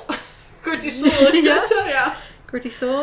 Cortisol is een ehm cortisosteroïde. Het is een hormoon dat gemaakt wordt in de bijnierschors uit de cholesterol. Bij toepassing als geneesmiddel en bij substitutietherapie, bij bijvoorbeeld de ziekte van Addison, wordt het meestal hydro- bla bla bla. Het kan worden ingezet als ontstekingsremmer bij allergische reacties, bij longaandoeningen en tal van dermatologische condities zoals ernstige vormen van eczeem. Oké, super. Niks, heeft nergens mee te maken. hoor. Nee, ik wou net zeggen. dat- is cortisol. Ja. Tenminste? Ja. Goed. Nou ja. En door. Nou oké, ik heb nu medicijn. Cortisol wordt soms het stresshormoon genoemd. Ah, kijk, omdat het vrijkomt bij elke vorm van stress, zowel fysiek als psychologisch. Ja. Ja, nou, dan is het Oké. kijk, ik heb dus nu medicijnen om eh, mijn bijnieren, die altijd overuren aan het draaien waren, gewoon, oké, nu doe je op normale levels dat Mhm. vrijgeven.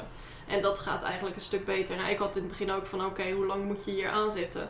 Maar eh, ja, psychiater gaat lachen en zo, nee, dit is waarschijnlijk gewoon voor heel je leven. Gewoon. En Mhm. dat moet je dan ook gewoon accepteren. Want ik vergelijk het nou tegenwoordig met het hebben van suikerziekte. Ja. Van, je kan, je kan leven zonder medicijnen. Het kan. Het is moeilijk. en Met een open dieet dingen. Maar het Eigenlijk is veel wel, ja. makkelijker om gewoon inderdaad Ja. gewoon een handje te helpen met een... eh, met de regulatie van, eh, Ja. van, je, van je suiker. En ja, je gaat ook niet iemand die eh, suikerziekte heeft eh, gaan, belachelijk maken van oh jij zit aan de medicijnen. Nee. Want depressie en paniekstoornis is ook gewoon iets waar medicijnen voor zijn. Ja, maar ik vond dat stukje medicijnen vond ik heel heftig. Mhm. Want ik dacht in één keer, ja... Ja, ja, dan krijg je een soort van stempel of Precies, zo. dan zit het... Dat Maar, vond ik, ik dacht eerst van, oh, ik heb gewoon, ja, heel plat door de bocht. Ik heb even een burn-out. ja, Ja, en ik kom er weer eventjes Ja. bovenop. ja, Dan word je gediagnosticeerd met ook nog een depressie. En dan krijg je antidepressiva. En dan is het wel in één keer, oh ja, ik heb allemaal stempels of zo. ja, ja, dat Maar is dat is jammer. ook wat er in mijn hoofd, zeg maar. Niet dat, het is niet aangepraat door iemand anders. Of er is niet iemand die negatief daarover is geweest. Maar ik praat het mezelf gewoon aan. En dat Ja. is super stom. Dat is gewoon het negatieve zelfbeeld wat ik nog niet heb. Maar of dat- eh, wat ik dan nog steeds heb. En wat ik nog niet positief kan maken. Ja, nou dat is ook de depressie die praat, zeg maar, van Ja. oh, jij bent slecht, want jij hebt dit en je kan het niet zonder medicijnen, Ja, weet je wel. ja. Maar depressie, dat is, het liegt tegen je, dat is wat ze doen. Ja. Nou, ligt wel wat eng om dat eigenlijk te hebben. Ja. Ehm, ben jij nu uit je burn-out? Nou, kijk, ehm, het is niet echt iets waar, ja, ik werk wel gewoon fulltime, dat wel, maar mijn leven is niet hetzelfde als hiervoor. Het is, eh, die persoon die, die, die bestaat niet meer. En zo, ik wil ook nooit meer die persoon zijn. Want die was gewoon niet lief voor zichzelf. Die eh, nam geen tijd voor leuke dingen voor, zich, eh, voor zichzelf. En hoe ik nu ben, ben ik een stuk comfortabeler eigenlijk. Want ik kan, ik ben wel blij dat ik freelancer ben. Want ik kan sowieso mijn eigen uren indelen elke dag. Als ik een dag voel van nee, vandaag even niet. Bijvoorbeeld gisteren. Ik heb geen reet gedaan gisteren. Ik heb opgeruimd. Nou, Ja. dat was mijn dag. Prima. Maar als ik dan weer eh, eh, eh, later weer beter voel, dan kan ik gewoon weer. ik kan altijd gewoon op mijn eigen tempo's. Ja. werken. Ja, en heb je nog wel een soort nasleep, zeg maar, van de Ja. burn-out? Kan je het zo Eh, noemen, een nasleep? Of is het, nou, wat je, Ja, je zei het van tevoren al, je komt er eigenlijk nooit echt meer uit. Nee, Nee. Het, het, het is gewoon iets wat je met je mee eh, moet eh, dragen. Waar je mee om moet leren gaan. Ja, en als je het niet leert, niet leert van oké, Accepteert. dat is het meer accepteert, dan blijft het langer en harder. Maar het blijft altijd wel ergens op de achtergrond van oké, als je nu weer dit gaat doen, dan kom ik gewoon weer terug. Dan, is het, dan eh, begint het hele riedeltje weer dat willen we niet. overnieuw. Precies. Dus echt gewoon even goed voor jezelf zorgen. Ja. Ehm, heb je voor mensen die misschien... Nou, ik ik wil het zeg maar niet verkeerd verwoorden, want eh, als iemand ehm, ideeën heeft dat hij een burn-out heeft, dan Moet hij gewoon naar de dokter. dan moet hij gewoon echt naar de dokter. Moet Je moet niet zelf Nee. een conclusie gaan trekken. Nee, maar ook niet per se En eh, ook niet tips gaan zoeken nee, of en als je één slechte dag hebt dat je denkt, nou ik heb een burn-out. Of als je één keer heel hard moet huilen, ik heb een burn-out. Als je denkt dat je een burn-out hebt of tegen het randje aan zit, hè, want dan heb je nog niet al je rode vlaggen gemist, maar wel al een hele hoop. Maar als je Mhm. tegen het randje aan zit, wel gewoon de huisarts, maak een Ja. afspraak. Inderdaad. En wat het belangrijkste wil ik mensen, mensen geven dat vaak niet aan zichzelf, heel veel rust. Ja. Het slapen, dat is echt het beste nog. eh, vaak denk je van, nou, ik, dat zo zat ik altijd in elkaar. Dat is tijdverspilling. Ik kan beter andere dingen doen dan uitslapen en dat Mhm. soort eh, dingen. Maar eh, ja, geef jezelf de tijd om bij te denken. Dat is Ja. heel belangrijk. En heb je dan ook nog bepaalde, zeg maar, therapietips? Of is het echt voor iedereen? Het, tuurlijk, we weten nu sowieso dat het voor iedereen anders is. Maar denk je dat Rust er en wel regelmaat. een bepaalde inderdaad tips of Dat, dingen zijn? dat werkte voor mij heel goed. Ik weet niet of jij dat ook had. Ja, dat eh, inderdaad. En wat meer. Ja, ik ben de laatste tijd weer heel veel into self-care dingetjes. Dus Ja. misschien eh, dingetjes om naar uit te kijken. Ja. Kleine, kleine belonetjes voor, voor jezelf. Dat je eh, ja, voor jezelf bezig bent en niet Ja. voor, eh, Voor iemand anders. precies voor een, eh, een, een klus met een harde deadline. Gewoon even af en toe gewoon een pampartijtje. Gewoon een maskertje op. Een haarmaskertje, gezichtsmaskertje, komkommers op je ogen. Weet je. Ik heb een enorme theeverzameling ondertussen. Leuk. Ja. Ja. Dat soort dingen. Hey, even een vraag vanuit een soort van andere kant. Eh, ik kreeg de vraag ehm, van wat bezorgde vriendinnen, wat bezorgde zusjes bijvoorbeeld. Die zeiden: Ik heb het idee dat mijn vriendin of mijn zus eh, tegen een burn-out aanloopt. Of eh, mijn vriendin heeft een burn-out. Hoe moet ik daarmee omgaan? Hoe kan ik zeg maar supporten, steunen? Moet ik dat wel doen? Moet ik diegene met rust laten? Hoezo vraag je dat aan ons? Ja, Nou, nee, nee, nee, ik, ik wil hem even terugkaatsen. Ja, ja. Ik zeg maar, jij, jij hebt vorig jaar dit precies ook meegemaakt. Ja. Hoe- wa- wat heb jij gedaan om er voor mij te zijn? nou ehm, wat voor bij, even bij jullie het verschil is, jij hebt het mij verteld. Mhm. Jamie niet. Nope. Jamie heeft het bijna niemand verteld. Nope. Nee. Dus ik, eh, want die vraag komt bijvoorbeeld verderop erin van hoe ging Vliene eromheen. Ik het wist niet. niet. Nee. Ik heb van mijn moeder een jaar Ja. later moeten horen dat Jamie in de burn-out zat. Ja. Ja. Dus voor Esmee heb ik, eh, maar daar heb ik volgens mij sowieso wel in jouw podcast toen ook al wat uitgebreid over gehad. ehm er voor je zijn. eh, ja, aan de ene kant wel vragen hoe het met je gaat, aan de andere kant ook weer niet. Want aan de ene kant wil je die vraag niet beantwoorden. Dat is een goeie, Ehm, dat is een hele goeie, is dat, vind ik dat. Die, Gewoon, diegene, Ik ja. wil niet dat mensen vragen hoe gaat het, want die Dat is vraag toch een wil, kutvraag? wil je niet Ik wil beantwoorden. toch gewoon zeggen, wat is het mooi weer buiten? Ja. Precies. Ja. Leid me af met positieve dingen. Ja, Gewoon, precies. Kijk even Ja. dit grappige kattenfilmpje. Maar had je dan ook, als ik er zo vrij mag zijn om dat te vragen, eh, de mensen die dicht bij jou stonden, vonden die het dan moeilijk met jou om de positieve dingen van het leven met jou te delen?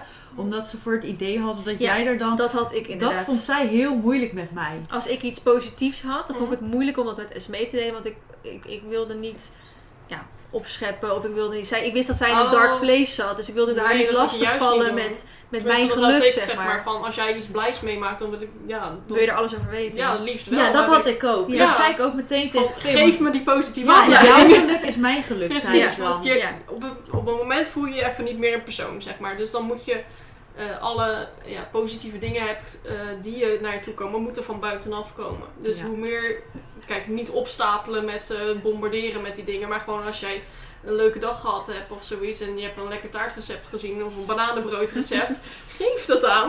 Ja. Dat kan Ja. echt het verschil van eh, wereld Ja. en aarde zijn. Nou, ik eh, voelde me op een gegeven moment een soort schuldig. Want ik zat in een hele goede plek in mijn leven. Ik Mm. was echt gelukkig. Ja. En ik wist dat mijn beste vriendin eigenlijk in de slechtste periode van haar leven zat. Dus ik vond het heel moeilijk om dan Ja, nee, dat mijn geluk met haar te delen, zeg maar. Ja, ik snap je, Ja. je denkvermogen, maar... eh, Dat werkt niet zo. nee, dat is niet zo. nee, eigenlijk, ja, Nee. dat is dan onze twee ervaringen. Ja. Maar dat, ik denk dat het over het algemeen wel zo een beetje werkt. Ja. Ja. Maar heb je dan zelf nog ehm, ervaringen met jouw vrienden van wat je minder prettig vond en wat je wel fijn vond? Bijvoorbeeld, ik ehm, vond het, Esme en ik waren altijd dagenlang op stap. Ja. En nu kon dat eigenlijk niet Nee. meer. Dus ehm, ik, omdat ik zelf nooit het gevoel van een burn-out heb gehad, weet ik dus inderdaad ook niet hoe dat kan voelen. En dat respe- respecteer ik dan, maar daardoor is het wel weer een soort van moeilijk te begrijpen van... Hoezo kan je niet gewoon heel de hele dag op stap? We gaan toch leuke dingen doen? En dan Ja. moest ik inderdaad op een gegeven moment inderdaad dat ik, dat ik Esme ook misschien minder ging vragen om naar dingen toe te gaan. Dan hoeft ze ook geen nee te zeggen. Dan, dan kon ze hè, wat meer de rust bewaren, zeg Ik maar. kan misschien wel, ik weet niet of het hetzelfde is, maar bij mij voelde zeg maar, als toen ik in mijn, in mijn lichtperiode was, van je kon geen twee gedachten aan elkaar eh, knopen. Van, oh, misschien eh, moet ik eh, eens eh, onder de douche gaan stappen. Het is twee weken verder, misschien is dat een goed idee. Maar zodra je zin, je kan je zin niet eens afmaken en dan krijg je kortsluiting. Dus als iemand een emmer met ijskoud water over je heen gooit en een lading bakstenen op je borstkas legt. Zo voelde dat voor mij van nee, tot hier en niet verder. Geen twee gedachten. En dan in zo'n situatie, als bij elke gedachte die je probeert eh, eh, te doen, of elk plan die je probeert te maken voor een eh, volgen, voor een positief eh achtig iets, dat dat gelijk uit je gezicht geslagen eh, wordt, dan kan je niet even naar een verjaardag of zoiets. Mhm. Dan nee, dat, eh, dat gaat gewoon niet. Nee. Het is fysiek onmogelijk. Maar wat zou dan voor jou dus inderdaad soort... Kijk, ik heb nu mijn ervaring gedeeld vanuit jouw vraag. Maar wat zou jouw tip zijn voor als eh, iemand het idee heeft ehm, dat... Oké, even eh, twee kanten. Iemand heeft het idee dat zijn vriendin een eh, rode vlaggen mist. Hoe de fuck ga je diegene vertellen of helpen, ondersteunen? Om te zeggen, joh, misschien moet je rustiger aandoen. Misschien moet je naar een huisarts toe gaan. Mhm. En aan de andere kant, diegene is, is gediagnosticeerd met een burn-out. Hoe ehm, ja, ga je dan ermee om? Ja, ik had gelukkig eh, toen ik het eenmaal aan mijn close groepje, want ik zit in een Dungeons and Dragons groep waar ik wekelijks eh, doe ik dat. Ja, als je daar niet op komt eh, te dagen, nou op een gegeven moment moet je natuurlijk wel eh, mensen gaan vertellen. En eh, dus dat was een hele positieve eh, eh, groep. En dan hebben we een paar hele close vrienden die me ook hartstikke goed geholpen hebben. Maar eh, even kijken, wat was, wat, wat was je eerste vraag? Eerste vraag. ehm, stel je ziet iemand die die Oh ja, kant op gaat. ziet. Ja, dat is lastig, want het is op zo'n moment, voor mezelf is het heel lastig om dat aan te nemen van iemand. Mhm. Omdat je zo hoog zit in je adrenaline. Als iemand zegt van, hé, misschien moet je eens rustig aan gaan doen. Ik denk dat je dat sowieso al niet moet zeggen. Dat is, komt al Dat net is, zo, wel, dat is wel een no-go. dat is toch al dat net zoiets van hoe gaat het met je? Ja. don't. Het beste eh, waar ik dan over nadenk is iemand die er ervaring mee heeft. Zijn ervaring delen met jou van, oh, voor mij waren dat eerste rode vlaggen. Ja. Oké. Dus iemand die het al eerder heeft gehad. Misschien ken je iemand die die persoon eh, zou Ja. eh, benaderen. Want die geloof ik sneller als die zegt jij moet rust geven. Als wanneer iemand die het niet weet hoe het Ja. voelt Ja. zegt dat je rust moet nemen. Oké, duidelijk. En als inderdaad dus iemand het al heeft, ehm, hè, hoe hebben jouw vrienden jou geholpen dan?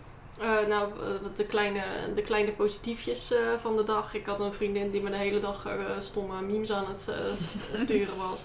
En zelfs toen ik weer langzaam begon te werken, toen stuurde ze me om, de, om het uur eh, van... hey kutkind, het is tijd voor pauze, ga thee zetten. Ik zie je zo op Skype. Oké. Love it. Ja. Heerlijk toch? Ja. Zo heerlijk. En dan, eh, ja, dus dat was eh, heel, gewoon heel veel videochatten was het. gewoon de positieve afleiding. Want die heb je Ja. gewoon heel erg nodig Ja. op dat moment. Want je zit echt, dus je kan al heel snel in zo'n spiraal terechtkomen. En in je eentje eruit komen is echt belachelijk moeilijk. Maar ja, uiteindelijk moet je het wel zelf doen. Gewoon, je moet het wel zelf willen eruit eh, komen. Maar het is fijn als mensen even een klein beetje de positief eromheen gaan. Het ergste wat je kan doen is zeggen van, oh wat zielig, wat erg voor je. dat, dat is echt, daar kan ik niet handelen als Nee. mensen dat doen. Want dan ben je gelijk het slachtoffer en dat Ja. wil je niet zijn. Heb jij dat ook eens mee? Ja, dat herken ik wel heel erg. Ja. Dat is vreselijk. Dat je niet te zielig inderdaad, dat je... Want je Nee, ja, ik wil gewoon door. Hup. Precies, je Ja. wil, je Geen wil liever een vechter zijn, zeg Ja. maar een survivor, dan eh, dat je een victim bent. Dat Ja. is zo, oh, vreselijk doen. Goeie, wel goeie om te weten, denk ik Ja. ook voor anderen. Ehm, nou, je hebt net gehad over hoe je vrienden je eventueel gespeurd hebben. Ehm, hoe was dat ook binnen je relatie en met je familie? Nou, mijn moeder was dan, eh, Met onze moeder. ja, onze arm. Ook die van mij. Communisme. Onze moeder. Nee, eh, die, eh, ja, dat was de eerste, eh, want het ging op een gegeven moment over medicijnen. En ik weet dat zij aan de medicijnen natuurlijk zit, dus dat was daarover. Nou, die kent me gelukkig beter dan ik mezelf ken. En mijn vriend ook gelukkig. Mhm. Dus die waren er ja, gewoon heel goed, goed mee. Mhm. En op een gegeven moment had ik mijn vriend ook mee naar de psychiater. En die kreeg dan een lijstje mee van, oké, dit... als, eh, als, als ze dit doet, dan eh, kan je Moet je dit bellen. Ja, dit en dit doen. Want zelf heb je het vaak niet door. Dan denk ik, Het gaat best wel goed. En dan zit je te shaken en zelfs zie je dat dan niet meer. Maar nog steeds, mijn vriend merkt sneller aan mij dat iets niet kan dan dat ik het zelf eh, Mhm. door heb. Je Ja. hebt het ook? ja. Heerlijk, hè? Ah ja, je hebt hem maar gisteren. Hey, S, eh, moeten we niet... Het gaat, het gaat echt wel goed met je. Moeten we deze positiviteit ook niet met, eh, met de praktijkondersteuning gaan delen? Want dan wordt het gewoon een positief half uurtje slap ouwehoeren. Mhm. In plaats van het moeten, weet je wel. Ja, Want ik heb het, omdat het elke keer moest, hebben we het nu weer eventjes stopgezet. Ja, ja, ja. want je doet het zo goed. En dan kun je ook van iemand anders een complimentje krijgen. Ja. Nou, dat dacht ik echt van holy shit. Dat is zo cute. Ja.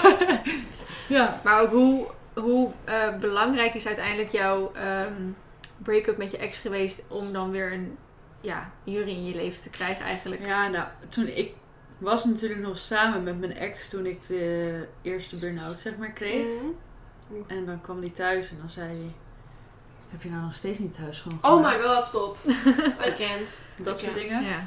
Ik ga er niet te ver op in, maar dat, het was... Oh, dat is echt not done. Hij had niet eh, het inlevingsgevoel, om maar zo te zeggen. En ehm Jury leerde ik natuurlijk kennen toen het allemaal... Toen mijn leven echt één grote puinhoop was. Mhm. Dus hij, ja, hij wist een soort van waar hij instapte. Ja. En natuurlijk nog steeds niet alles, maar hè, hij wist wel al een heel deel. En hij, hij, hij zegt ook, ik ken hem dus pas sinds augustus. En we zijn sinds eh, de, mm, oktober samen, officieel samen zeg maar. En hij zegt ook, ja, als ik heb voor jou gekozen Ja. en de burn-out hoort bij jou. Ach, En een zieke, ja, een zieke moeder op dat moment hoort bij jou. En dat ze overleden is en dat ik bij jou naast jou moet staan op de begrafenis, dat hoort bij jou. ach. Dus dat, dat neem ik voor wat het is. Nou, ook al vind ik dat heel moeilijk en weet ik zelf niet hoe ik ermee om moet gaan. Mhm. Ik wil er zijn voor jou en dit met jou doen. We zijn één team, weet je wel. Ja. Ja. Oh, dat is zo goed. Dus ja, ik, jullie is echt... Ik, ik weet niet, als ik jullie niet had gehad, en het Mhm. klinkt heel erg hard en misschien wat korter de bocht, weet ik niet of dat ik er nu bij gezeten had zoals ik er nu bij zit. Nee. zeker van niet. Nou, Ik heb echt wel van hem gehad. dat heb ik hetzelfde met, eh, met mijn eh, vriend. Die heeft Ja. nooit... eh, ja, hij is natuurlijk wel een beetje gewend van de paniekstoornis. Dus Mhm. een klein beetje wat uh, mijn triggers zijn en zo. Maar heeft nooit, nooit verweten, zeg maar. Dat, eh, dat ik het niet schoonmaakte of iets dergelijks. Nee. Nee, het is gewoon alleen maar... Ja, hoeft er alleen maar te zijn. Dat was Ja. genoeg. Ja. Dat is, eh, Maar hoe belangrijk is dit dus nu weer blijkbaar ook in je relatie? Ja. Dat als je inderdaad in een burn-out komt en je ziet dus... eh, en je, je partner wil het niet begrijpen... dan is het dus eigenlijk gewoon nee, time to go, zeg Weg. maar. dump die gas. Ja. Niks te halen daar. Dat is, toch, dat is toch zo'n gezegde van als je me niet kan handelen op mijn worst, dan ben je mijn best niet waard. ja, maar dat is toch net zoals met je geloftes. Beloftes, hoe noem je dat? Ja, als je gaat met trouwen. je trouwen. Ja, in voor- en tegenspoed. Ja, Ja, voor en tegenspoed. Niet alleen maar op de goede momenten. Zijn we samen voor. ook op de slechte Dat momenten. zei jullie ook inderdaad. We zijn nog niet eens getrouwd. maar Hij zei het wel, ja, voor- en tegenspoed. Ja, Oh, ja, Ja, ja, echt wel belangrijk dat je die eh, jongen. mee hebt. Hey James, ehm, eh, ik weet even niet hoe ik deze vraag, eh, zeg maar, waar ik een bruggetje naar deze Ja, vraag ja. moet stellen. Maar jij hebt eh, mij wel eens verteld dat jij geen kinderen wilt. Oh, nee. Ehm, en volgens mij heb je mij ook wel eens verteld dat dat ook deels te maken heeft met ja, jouw mentale staat, zeg maar. Ja, zeg maar, ehm, volgens mij, voor hoe het in onze familie in ieder geval is, en nou, je ziet onze de neefjes en nichtjes, alle kanten. Ik wil geen, niet met een bewuste keuze een kind op aarde zetten die hier doorheen moet gaan. Die zo moet opgroeien. Nou, het is aan onze jeugd is helemaal niks eh, misgegaan, maar gewoon dat je zo altijd in je hoofd zou moeten zetten. Gewoon bewust kinderen op aarde zetten die gewoon psychisch aan alle kanten al gewoon één stap achter staan. Mhm. Dat, dat wil ik niet. Ik wil die persoon eh, niet zijn. Als ik eh, op een gegeven moment kinderen zou eh, willen, eh, misschien verander ik op een gegeven moment van gedachten, Mhm. zou ik het liefst willen adopteren. Mensen die er al zijn een kans geven. Maar ik ga niet bewust iemand creëren met al deze ja, achterstanden. Ja. Dat, dat, dat kan ik niet over mijn hart verkrijgen. Maar dat is best wel een heftige beslissing. Heb jij daar wel eens over nagedacht, eens mee? Of niet? Op Ik deze heb manier? echt een mega grote kinderwens. Ja, Ja. Ja, oké. maar je hebt ook geen genetische dingen in je familie zitten, toch? Nee, niet dat ik weet. Nee, precies. Nee, Nee, dan kan je gewoon losgaan. Ja. ja, maar dat is soms best wel... Oh, je. Eh, elf. Nee, maar ik, ik snap jouw manier van denken, zeg maar. En ik vind het ook wat dat betreft weer heel erg knap dat je, Nou, vooral dat. Ik vind het echt heel Dat knap dat je je- zo erover na kan denken. dat je dus ehm, niet alleen voor jezelf kiest, Mhm. maar ook voor hetgeen wat je op de wereld zet kiest. En dat vind ik heel knap. En ik weet niet of dat ik dat zelf zou kunnen, zeg maar. Zo'n keuze zoals Ja. jij hem zo nu maakt, zou ik niet weten. Ik weet niet of dat ik dan mijn eigen ego aan de kant zou kunnen zetten. Ja, nou, Dus dit is ook een heel ik- langdurig proces. Ja, dat snap ik. Ja, dat Ja, is niet ja, van, want nee. vroeger wilde ik graag kinderen. Ik oppaste, oh, ik had zes Ja. oppaskindjes eh, Ja. in de buurt. En Dat waren, dat waren allemaal mijn kindjes. Waren Ja. het. Maar ja, dit is gewoon een langdurig proces dat tot eh, deze conclusie Ja. gekomen is voor En- mezelf. maar je partner moet het er zeg maar ook mee eens zijn natuurlijk. Ja, nou hij is gelukkig van eh, wat jou gelukkig maakt, maakt mij gelukkig. En als we, en als we op een gegeven moment van gedachten veranderen, dan veranderen we van gedachten. Dat kan altijd gebeuren. Misschien heb ik op een gegeven moment wel zo'n ontzettende drang en dan zijn de, de mogelijkheden wat, wat beter en wordt het wat meer geaccepteerd of iets dergelijks. Mhm. Kan allemaal, ik kan de toekomst niet zien, maar eh, Mhm. ik ben wel heel blij dat hij er eh, net zo in staat Ja, als En ik. anders neem je gewoon zes katten. Oh, absoluut. Ja, Dat katten zijn ook je kinderen. Precies, baby. Het zijn baby's. Eh, ik kreeg dus de vraag met, nou, aan Feline met hoe ging ik ermee om. Ehm, toen ik het hoorde van mama, Mhm. toen was het nog best wel nieuw. Het is nu best wel, een burn-out is nog steeds niet geaccepteerd, maar wel al veel meer bespreekbaar. Ja. Ehm, omdat veel meer mensen er open voor open komen, of open voor uitkomen. Mhm. Maar toen mama mij vertelde dat jij dat had, toen dacht ik echt... "Pff, Jamie? Burn-out? Doe even normaal. maar meer omdat jij, als wij samen waren, dan wa- was het bij mama thuis eigenlijk Mhm. altijd. En dan was jij gewoon nog steeds dezelfde Jamie die ik van vroeger zeg maar ken. Je zag aan jouw buitenkant niet dat je een burn-out had. Ja, maar je hebt geen gips om je poot heen, Nee, hè? precies. Precies. Dat inderdaad. En als ik Jamie zag, want wij zien elkaar niet zoveel, want ik ben natuurlijk best wel ver verhuisd. Eh, dus we zagen elkaar eens in de twee, drie maanden of zo. Mhm. En we spraken eigenlijk elkaar ook helemaal niet zo heel veel of zo. Mhm. Een beetje in de groepsapp. En dat Ja. was het wel. Helemaal geen diepgaande gesprekken hebben we eigenlijk ook nooit echt gehad of zo. We zijn, we zijn altijd wel gewoon, hè, om die vraag even terug te halen met hoe waren wij als zussen. We waren op zich prima met elkaar, maar ook niet mega close. Nee, maar we waren ook wel van, er hoeft niet veel gezegd te worden, want het is oké. zeg Ja, maar. precies. Dat was het meer. Van, we hoeven niet constant die reaffirmment van elkaar van, oh, zijn we nog wel vrienden? Zeg nee, maar. precies. Van, het is gewoon oké. Geen nieuws is goed nieuws en alles is eh, gewoon, gewoon prima. Ja. Er is geen drama of wat dan Nee. ook. eh. ja, dat Nee, precies. Dus toen ik dat van, van mijn moeder zeg maar hoorde, toen dacht ik inderdaad eerst van, nou, wat raar, weet je wel. En ehm, nou, dat is toen nog even een tijdje zo doorgegaan. En toen ging ik je, zeg maar, nou niet echt observeren of zo, maar op, op de, zeg maar, de keren dat we dan samen waren. Dat ik echt zo dacht van, Een boekje mee. Aantekeningen. Dat Zeker aan de kind gekraft. Dat betekent iets. Kloe. dat ik dan even ging kijken van, heeft zij een burn-out? dat ik echt van, maar ze gedragen zich gewoon normaal. En op een gegeven moment kwamen wel de gesprekken naar boven. Dat, dat Bas tegen jou zei van... Hey James, zullen we niet eens gaan? Want Mhm. volgens mij wordt het, eh, is, is het genoeg, weet je wel? Ja. Is, het, is het zwaar genoeg? Kon Bas dat ook aan jou zien? Ja. Hij Ja. kan het sneller zien Ja. Trek helemaal bleek weg. Ja. Zeggen jullie, eh, het is net om naar huis te Ja. gaan. Heel Nee, stom. precies. Zelf heb je ook niks door. Nee. Ik. Ja. Nee, niet prima. Je was het zat, hè? Nou, en op een gegeven moment, want eh, jullie gaan ook heel goed met de beste vriend van Bas. En jullie Mhm. gaan, gingen ook Bas met z'n drieën gewoon op vakantie gezellig. Ja. Ehm, dat jij op een gegeven moment niet meer meeging of durfde, toch? Naar Turkije toen. Dat je, of daar bang was dat je je paniekaanval kreeg. Er was iets. Iets Eh, met Turkije. Nee, ik wilde niet. Nou, dat was meer zeg maar een eh, boys ding, zoals dat in Turkije was. Dat, eh, maar eh, we zijn wel met z'n- drieën zijn we naar Turkije geweest. Dat hebben we gewoon gedaan, die vakantie. Prachtige foto achter je trouwens. Oh ja. Heel mooi. Niet maar dat eh, was gewoon, eh, ja, dat was, eh, ik denk niet dat dat ergens... Oh, Oké, nou goed. Ik dacht dat er iets was dat er op een gegeven moment inderdaad ter sprake kwam. Dat, ik, dat jij en mama het erover had en ik er ergens zo bij zat van ik ben, ik, ik ben hier helemaal niet van op de hoogte. Oh nee. Van, van dat je dus niet meer ergens mee naartoe durfde omdat je bang was om een paniekaanval te krijgen. Of, nou, zoiets staat me in ieder geval bij. Ja, maar dat is elke vakantie. Ik ben voor elke vakantie ben ik echt een wreck. Ja. Maar goed, dus eh, ik wist eigenlijk helemaal niet. En eh, omdat ik dus in het begin eigenlijk zoiets had. van- Nou, ik wist ook niet wat het was, zeg Mhm. maar. Inderdaad, ik dacht. En omdat ik het ook niet aan de buitenkant zag, deed ik er zeg maar ook eigenlijk niet echt Mm. iets aan.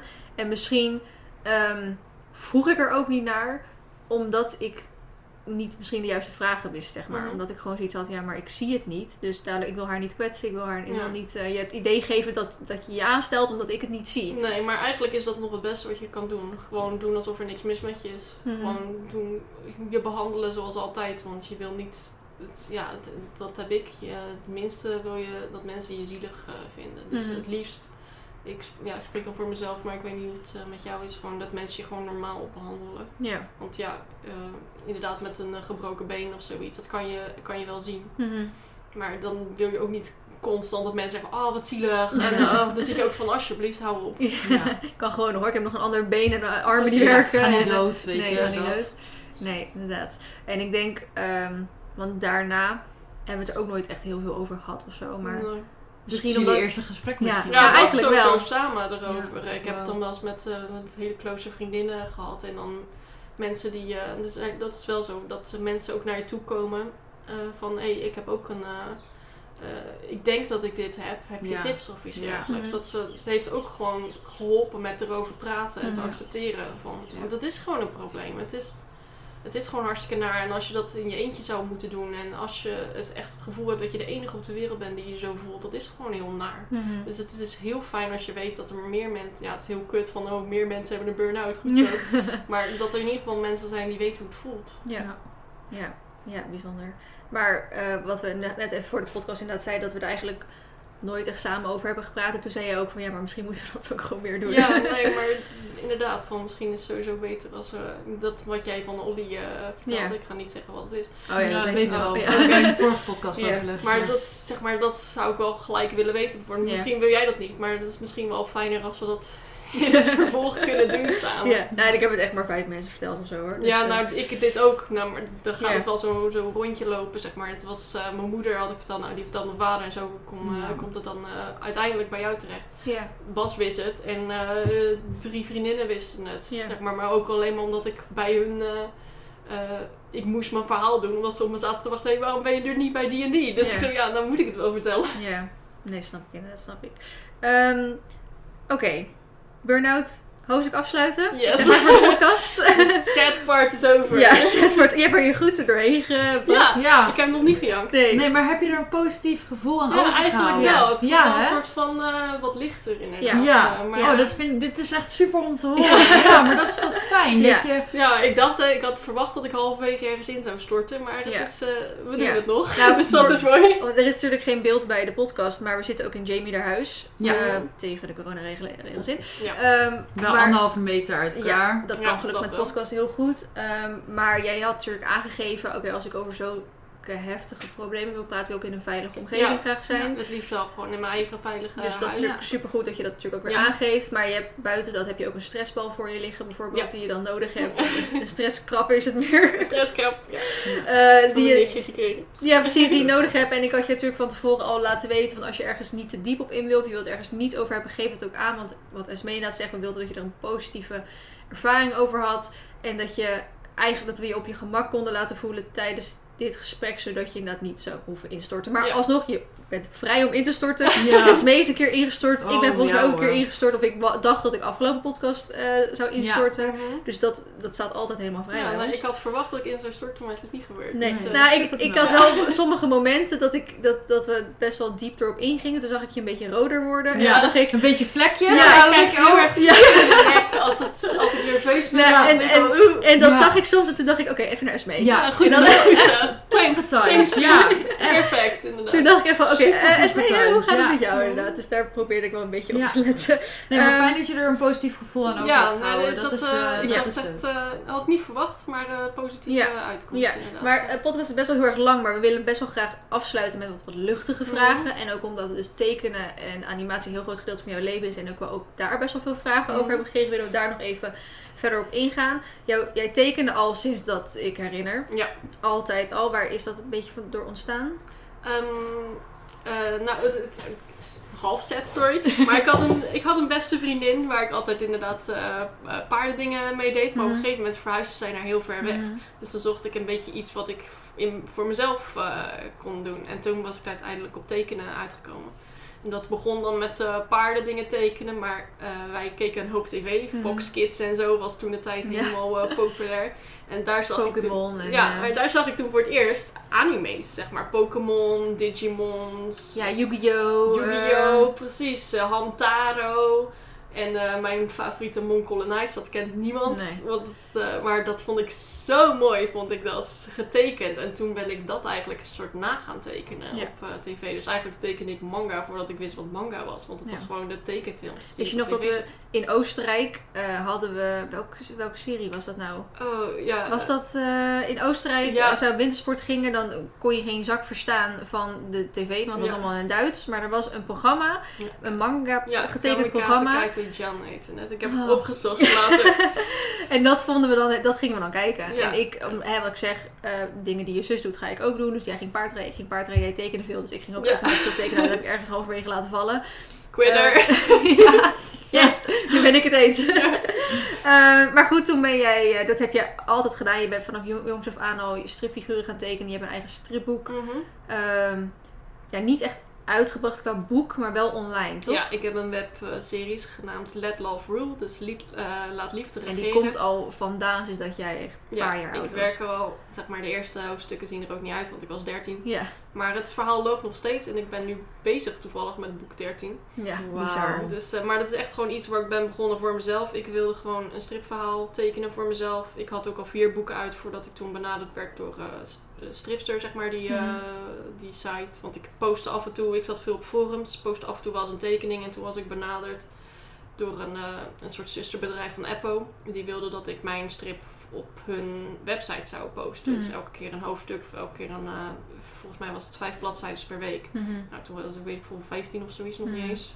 Maar toen had ik al drie boeken uit. Gewoon, het was altijd bedoeld Ja. om meer... Ik wil een verhaal schrijven wat puur voor mij is. De karakters van mij zijn. Ik hoef aan niemand zijn regels eh, te doen. Ja, maar ik vond het ook leuk dat je het echt heel erg jezelf hebt aangeleerd. Ja. tekenen. Ja. Op een gegeven moment, je tekende altijd op papier. Op een gegeven moment ging je het dan met zo'n zwarte fineliner overtrekken. Ja. Dan ging je het inscannen. Ze doen niet dat En dan, en dan ging je het eh, inscannen. En dan ging je op eh, de computer de, de, de, de potloodstreepjes uitgummen en dan inkleuren. Ja, en, eh, ja, bijzonder was dat. Maar nou, eh, voor jou was het heel duidelijk, want daar ben ik zeg maar als kind altijd jaloers voor geweest. Jij, jij wist vanaf het begin af aan welke richting je op Ja. wilde. En ik weet dat nog steeds niet. Het is prima toch? Gewoon Ja, nee, leuk ik eh, Ik zie wou maar het schipstand. Ja, precies. Maar eh, jij ging toen naar Grafisch Lyceum in Ja. Rotterdam. Dat is de grafische school voor iedereen die creatief is, die tekent, die Ja. media, weet ik het wat is. Ehm, hoe heb je die opleiding ervaren en raad je hem ook aan voor mensen? Ja, Graaf Lyceum is echt een school eh, eh, die ik aan iedereen aan kan raden. Zo'n fijne ervaring gehad. En ja, er zijn ook gewoon een hoop uh, leraren. Het is stom, maar uh, bijvoorbeeld dingen mental health is erg belangrijk in de kunstwereld. Want heel veel mensen zoeken kunst als een manier om zich te, ex te express, ja, uitdelen. Ja. Ja, om zich te uiten. Om, als ze dat niet in, in het openbaar kunnen. Mm -hmm. Dus het werd veel meer over uh, gesproken daar uh, al gelukkig. Mm -hmm. Maar Graaf Lyceum is echt uh, ja, de beste, beste school. Kan ik aan iedereen aanraden. maar omdat ik alleen... ik kan alleen ik kon, kon alleen tekenen. Maar het bleek dat daar niet bijzonder veel werk in is. Dat werd ook wel gezegd. En dat is ook zo. Er zijn maar een handvol illustrators die echt fulltime kunnen, leven fulltime kunnen illustreren en daar gewoon een huis van kunnen betalen en zo. Mhm. Mm. Dus het werd aangeraden van, weet je, ze zijn heel erg op zoek naar animatoren. Dat zijn ze nu nog steeds trouwens. Mhm. Van mensen die die plaatjes die je tekent ook kan laten bewegen. Ja. Dus toen heb ik me soort van op Grafisch Lyceum om laten scholen en toen ben ik dus overgestapt naar animatie. Want, uh, in het begin heb je een basisjaar en in het tweede jaar kan je dan een richting kiezen. En toen Mhm. heb ik animatie gedaan. En ik ben hartstikke blij dat ik dat heb gedaan. Want Mhm. ik kan dus niet alleen de plaatjes tekenen, ik kan ook de poppetjes tot leven wekken op dit moment. Ja. En daar ben ik echt heel, uh, ja. heel blij mee. Ja. Er is ook meer vraag naar, dus meer ja. werkkans. Nog grotere werkdruk. hey, uh, na Graaf ben je naar Willem de Koning gegaan. Ja. Dat is kunstacademie. Mm -hmm. uh, hoe heb je dat ervaren? Want um, ja, we willen natuurlijk niet negatief over iemand praten. Mm. Maar we willen wel zeggen hoe het gewoon jij hè, bij het allebei ervaren hebben. En, ja. al, en als ik jouw ervaring straks, maar even eh, mijn ervaring, ik heb niet op die school gezeten. Mhm. Alleen ik weet wel hoe vaak jij thuis kwam en dat je het niet eens was Ja. met de docenten. Of met de opdrachten die je gekregen hebt. Of de beoordeling die je gekregen hebt. Oh jongens. Nou kijk, het, het vervelende is, Graaf Lyceum is eh, hoe zetten we eh, een creatief vak om naar een commercieel iets. Daar ben ik, was ik helemaal oké mee. Van oké, ik wil tekenfilms eh, maken, die gaan gewoon verkocht worden. Naar eh, wat voor eh, netwerk dan ook. Helemaal prima, helemaal op ingesteld. En dan kom je bij de kunstacademie en die zijn helemaal anti-commercieel. Van nee, je moet het niet doen om geld te verdienen. Je moet het doen om, eh, weet ik veel wat, om om een of andere zweverige message te promoten. En ik van ja, maar ik wil gewoon leuke dingen maken die mensen blij maken. Want dat vond ik het belangrijkste. Ik wilde verhalen vertellen die mensen blij zouden maken. Dus mensen die in een duister eh, dinges, eh, een duister moment zaten, dat ze die mijn werk konden zien, lezen, kijken, wat dan ook. En dat ze dan even een, een kleine oppepper eh, konden ontsnappen eigenlijk. Dat is Mhm. wat ik wilde maken. Mhm. En dan kwam ik op de kunstacademie en dan wordt het gezegd van nee, dat is fout. Want er zit niet genoeg eh, eh, zweverigheid in. En ik weet dat ik één discussie had gehad dat ik een illustratie aan het maken was op school. Dat ik ehm, een, eh, een vallei aan het tekenen was. En ja, dan kreeg ik een discussie waarom teken je in de lucht blauw en het gras groen. Dus dat ik even, oh kom op zeg. Omdat het zo is. Ja, maar waarom is het zo? En waarom ervaar je dat zo? Ja. Oh, daar ben ik zo moe van.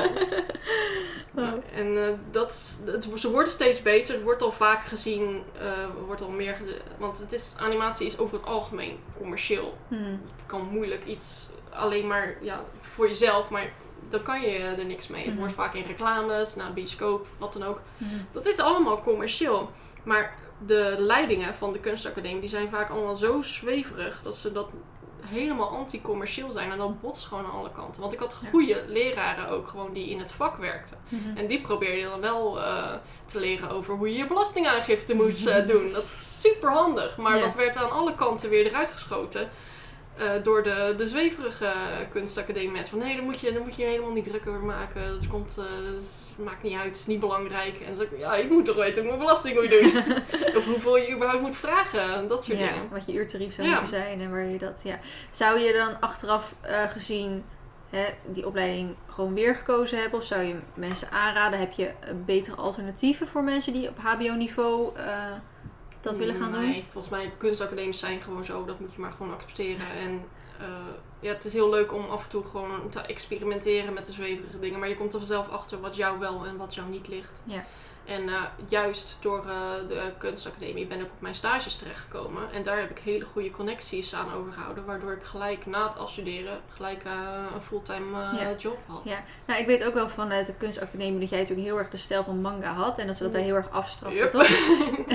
en dat jij daar wel heel erg ehm, geleerd hebt om dus eigenlijk alle mogelijke stijlen Ja. te tekenen. Dat wel, want ja, het is nu meer geworden dat manga is gewoon iets wat ik doe voor mezelf, voor mijn stripboek. Voor de rest teken ik het nooit.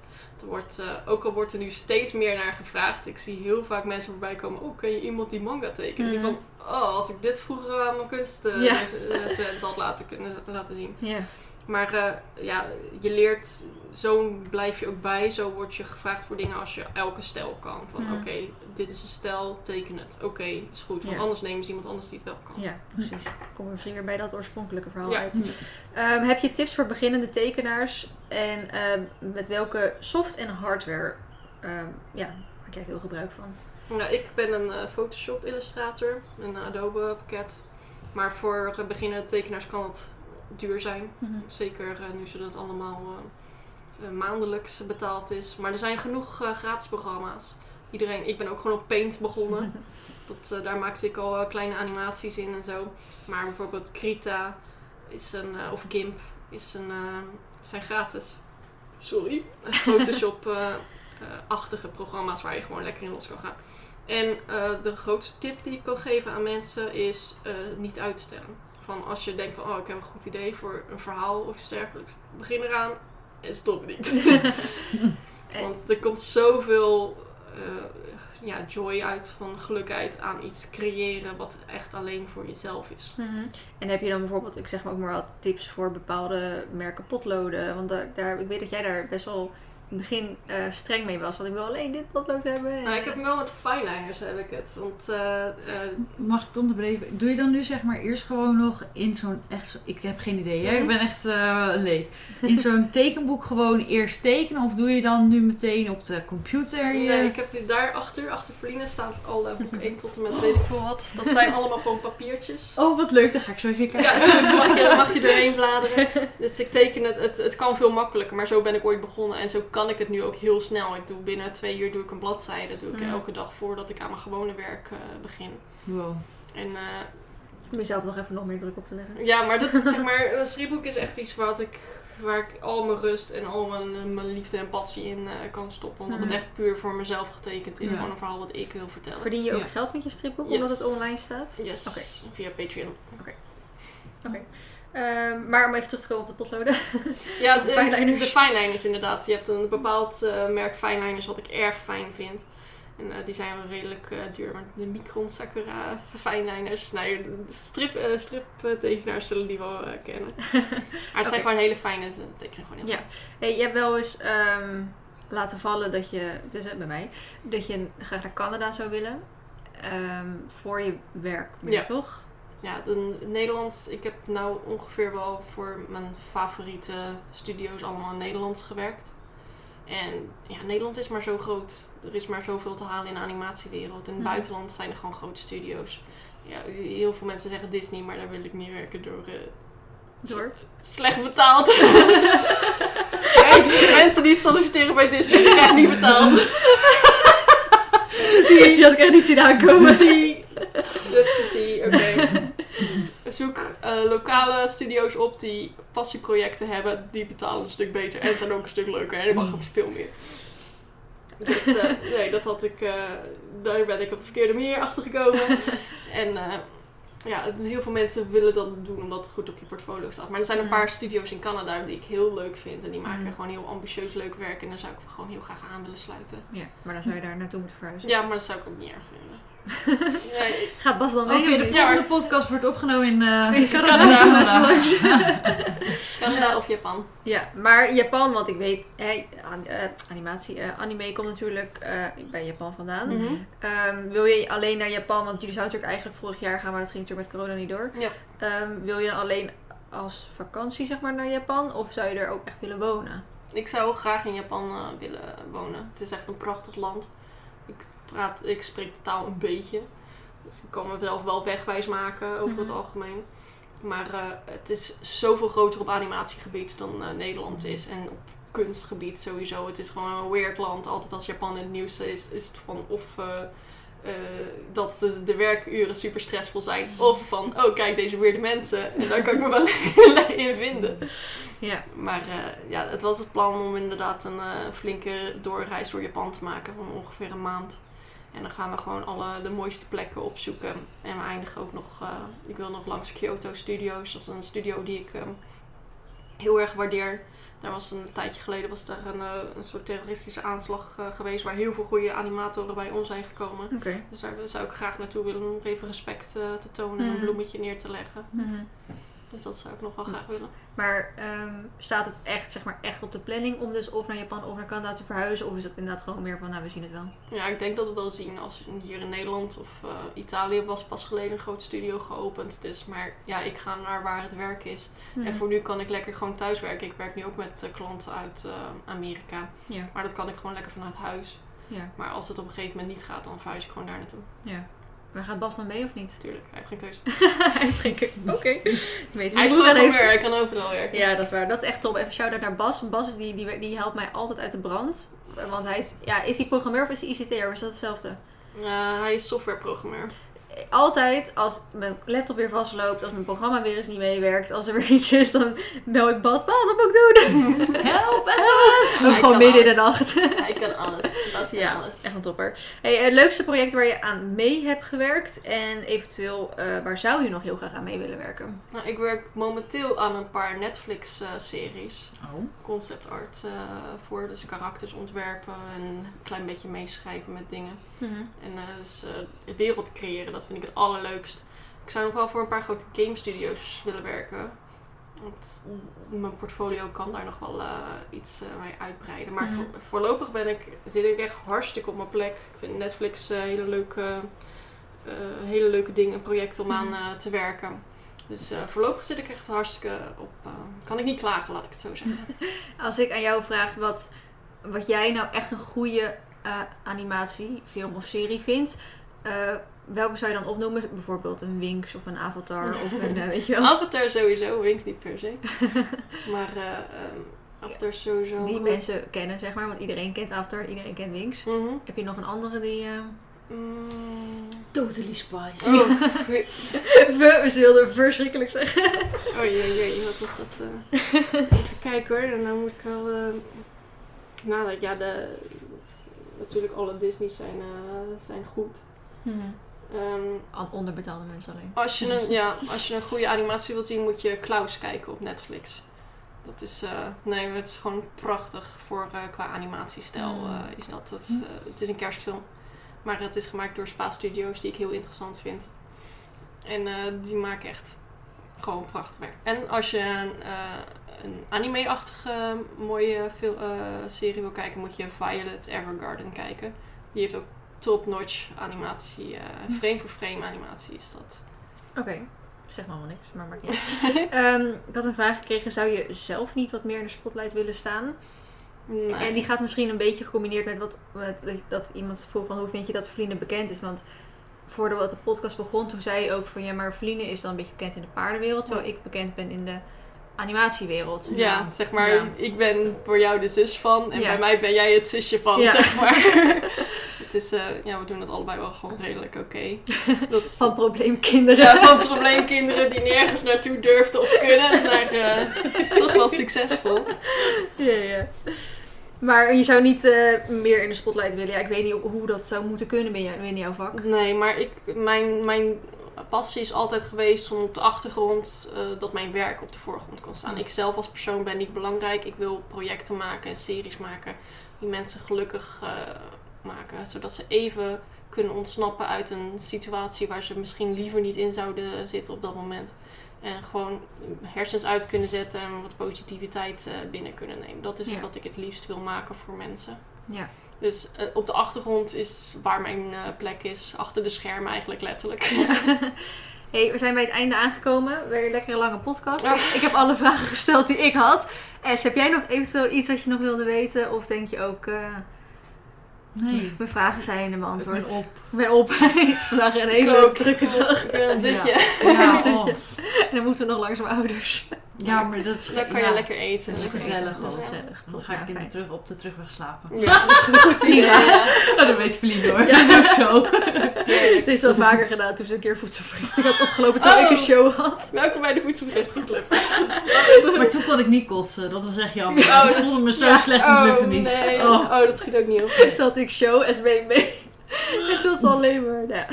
Super. Terwijl ik nog altijd degene ben die misselijk is, want dan ook van de zenuwen. En Ja. dat iedereen mij probeert waterijsjes te voeren. Oh. En dan was Esmee diegene, dus ik waterijsjes aan het was zo slecht. Het was echt niet best. Echt Worteltjes helpen Nee. trouwens. Ja, ik Gewoon wortels. snackworteltjes. Dat, eh, of droge crackers. Maar ik vind gewoon eh na- naturel chips met cola. Dat is ook wel Ja. top. Dat is ook een goeie, inderdaad. Ja, nee, top. Hey, eh, heel erg bedankt dat je dit verhaal wilde doen. Ja, bedankt Ja. dat ik mocht komen. Ja, ik ben echt mega benieuwd naar de reacties erop Ja, die wij gaan krijgen. Hey, als mensen jou willen volgen, Mhm. je bent natuurlijk niet mega actief op social media. Nee, niet echt. Maar als ze dat willen, waar kunnen ze dat dan doen? Eh, ik denk dan op mijn Instagram. Daar Mhm. ben ik nog een soort van half eh, aanwezig. Eh, dat is... eh, Jamie de Jonge Art volgens mij. Oh, toch? kijk, jij weet het beter dan ik. Ja. Ik weet mijn handle niet eens. maar daar post ik één keer in de zoveel tijd een illustratie. Ja, Jamie de Jonge Art. Ik weet nou niet zo goed of er ergens een laagstreep... Volgens mij zit er Jamie de Jonge laagstreepje Art, maar ik weet niet exact meer hoe het is. Maar ja, misschien kan je tussen de mensen die ik volg, zeg maar, zou je het misschien wel kunnen vinden. Ja. Ehm, Oké, nou dankjewel. Ja, dank je. Graag gedaan. Heel erg benieuwd eh, naar de reacties erop en of mensen er wat aan gehad hebben. En eh poeh, weer even aan kunnen halen. Nou, Zo, poeh. Dat was een heftige. tot de volgende keer. Ja, tot de volgende keer. Doei!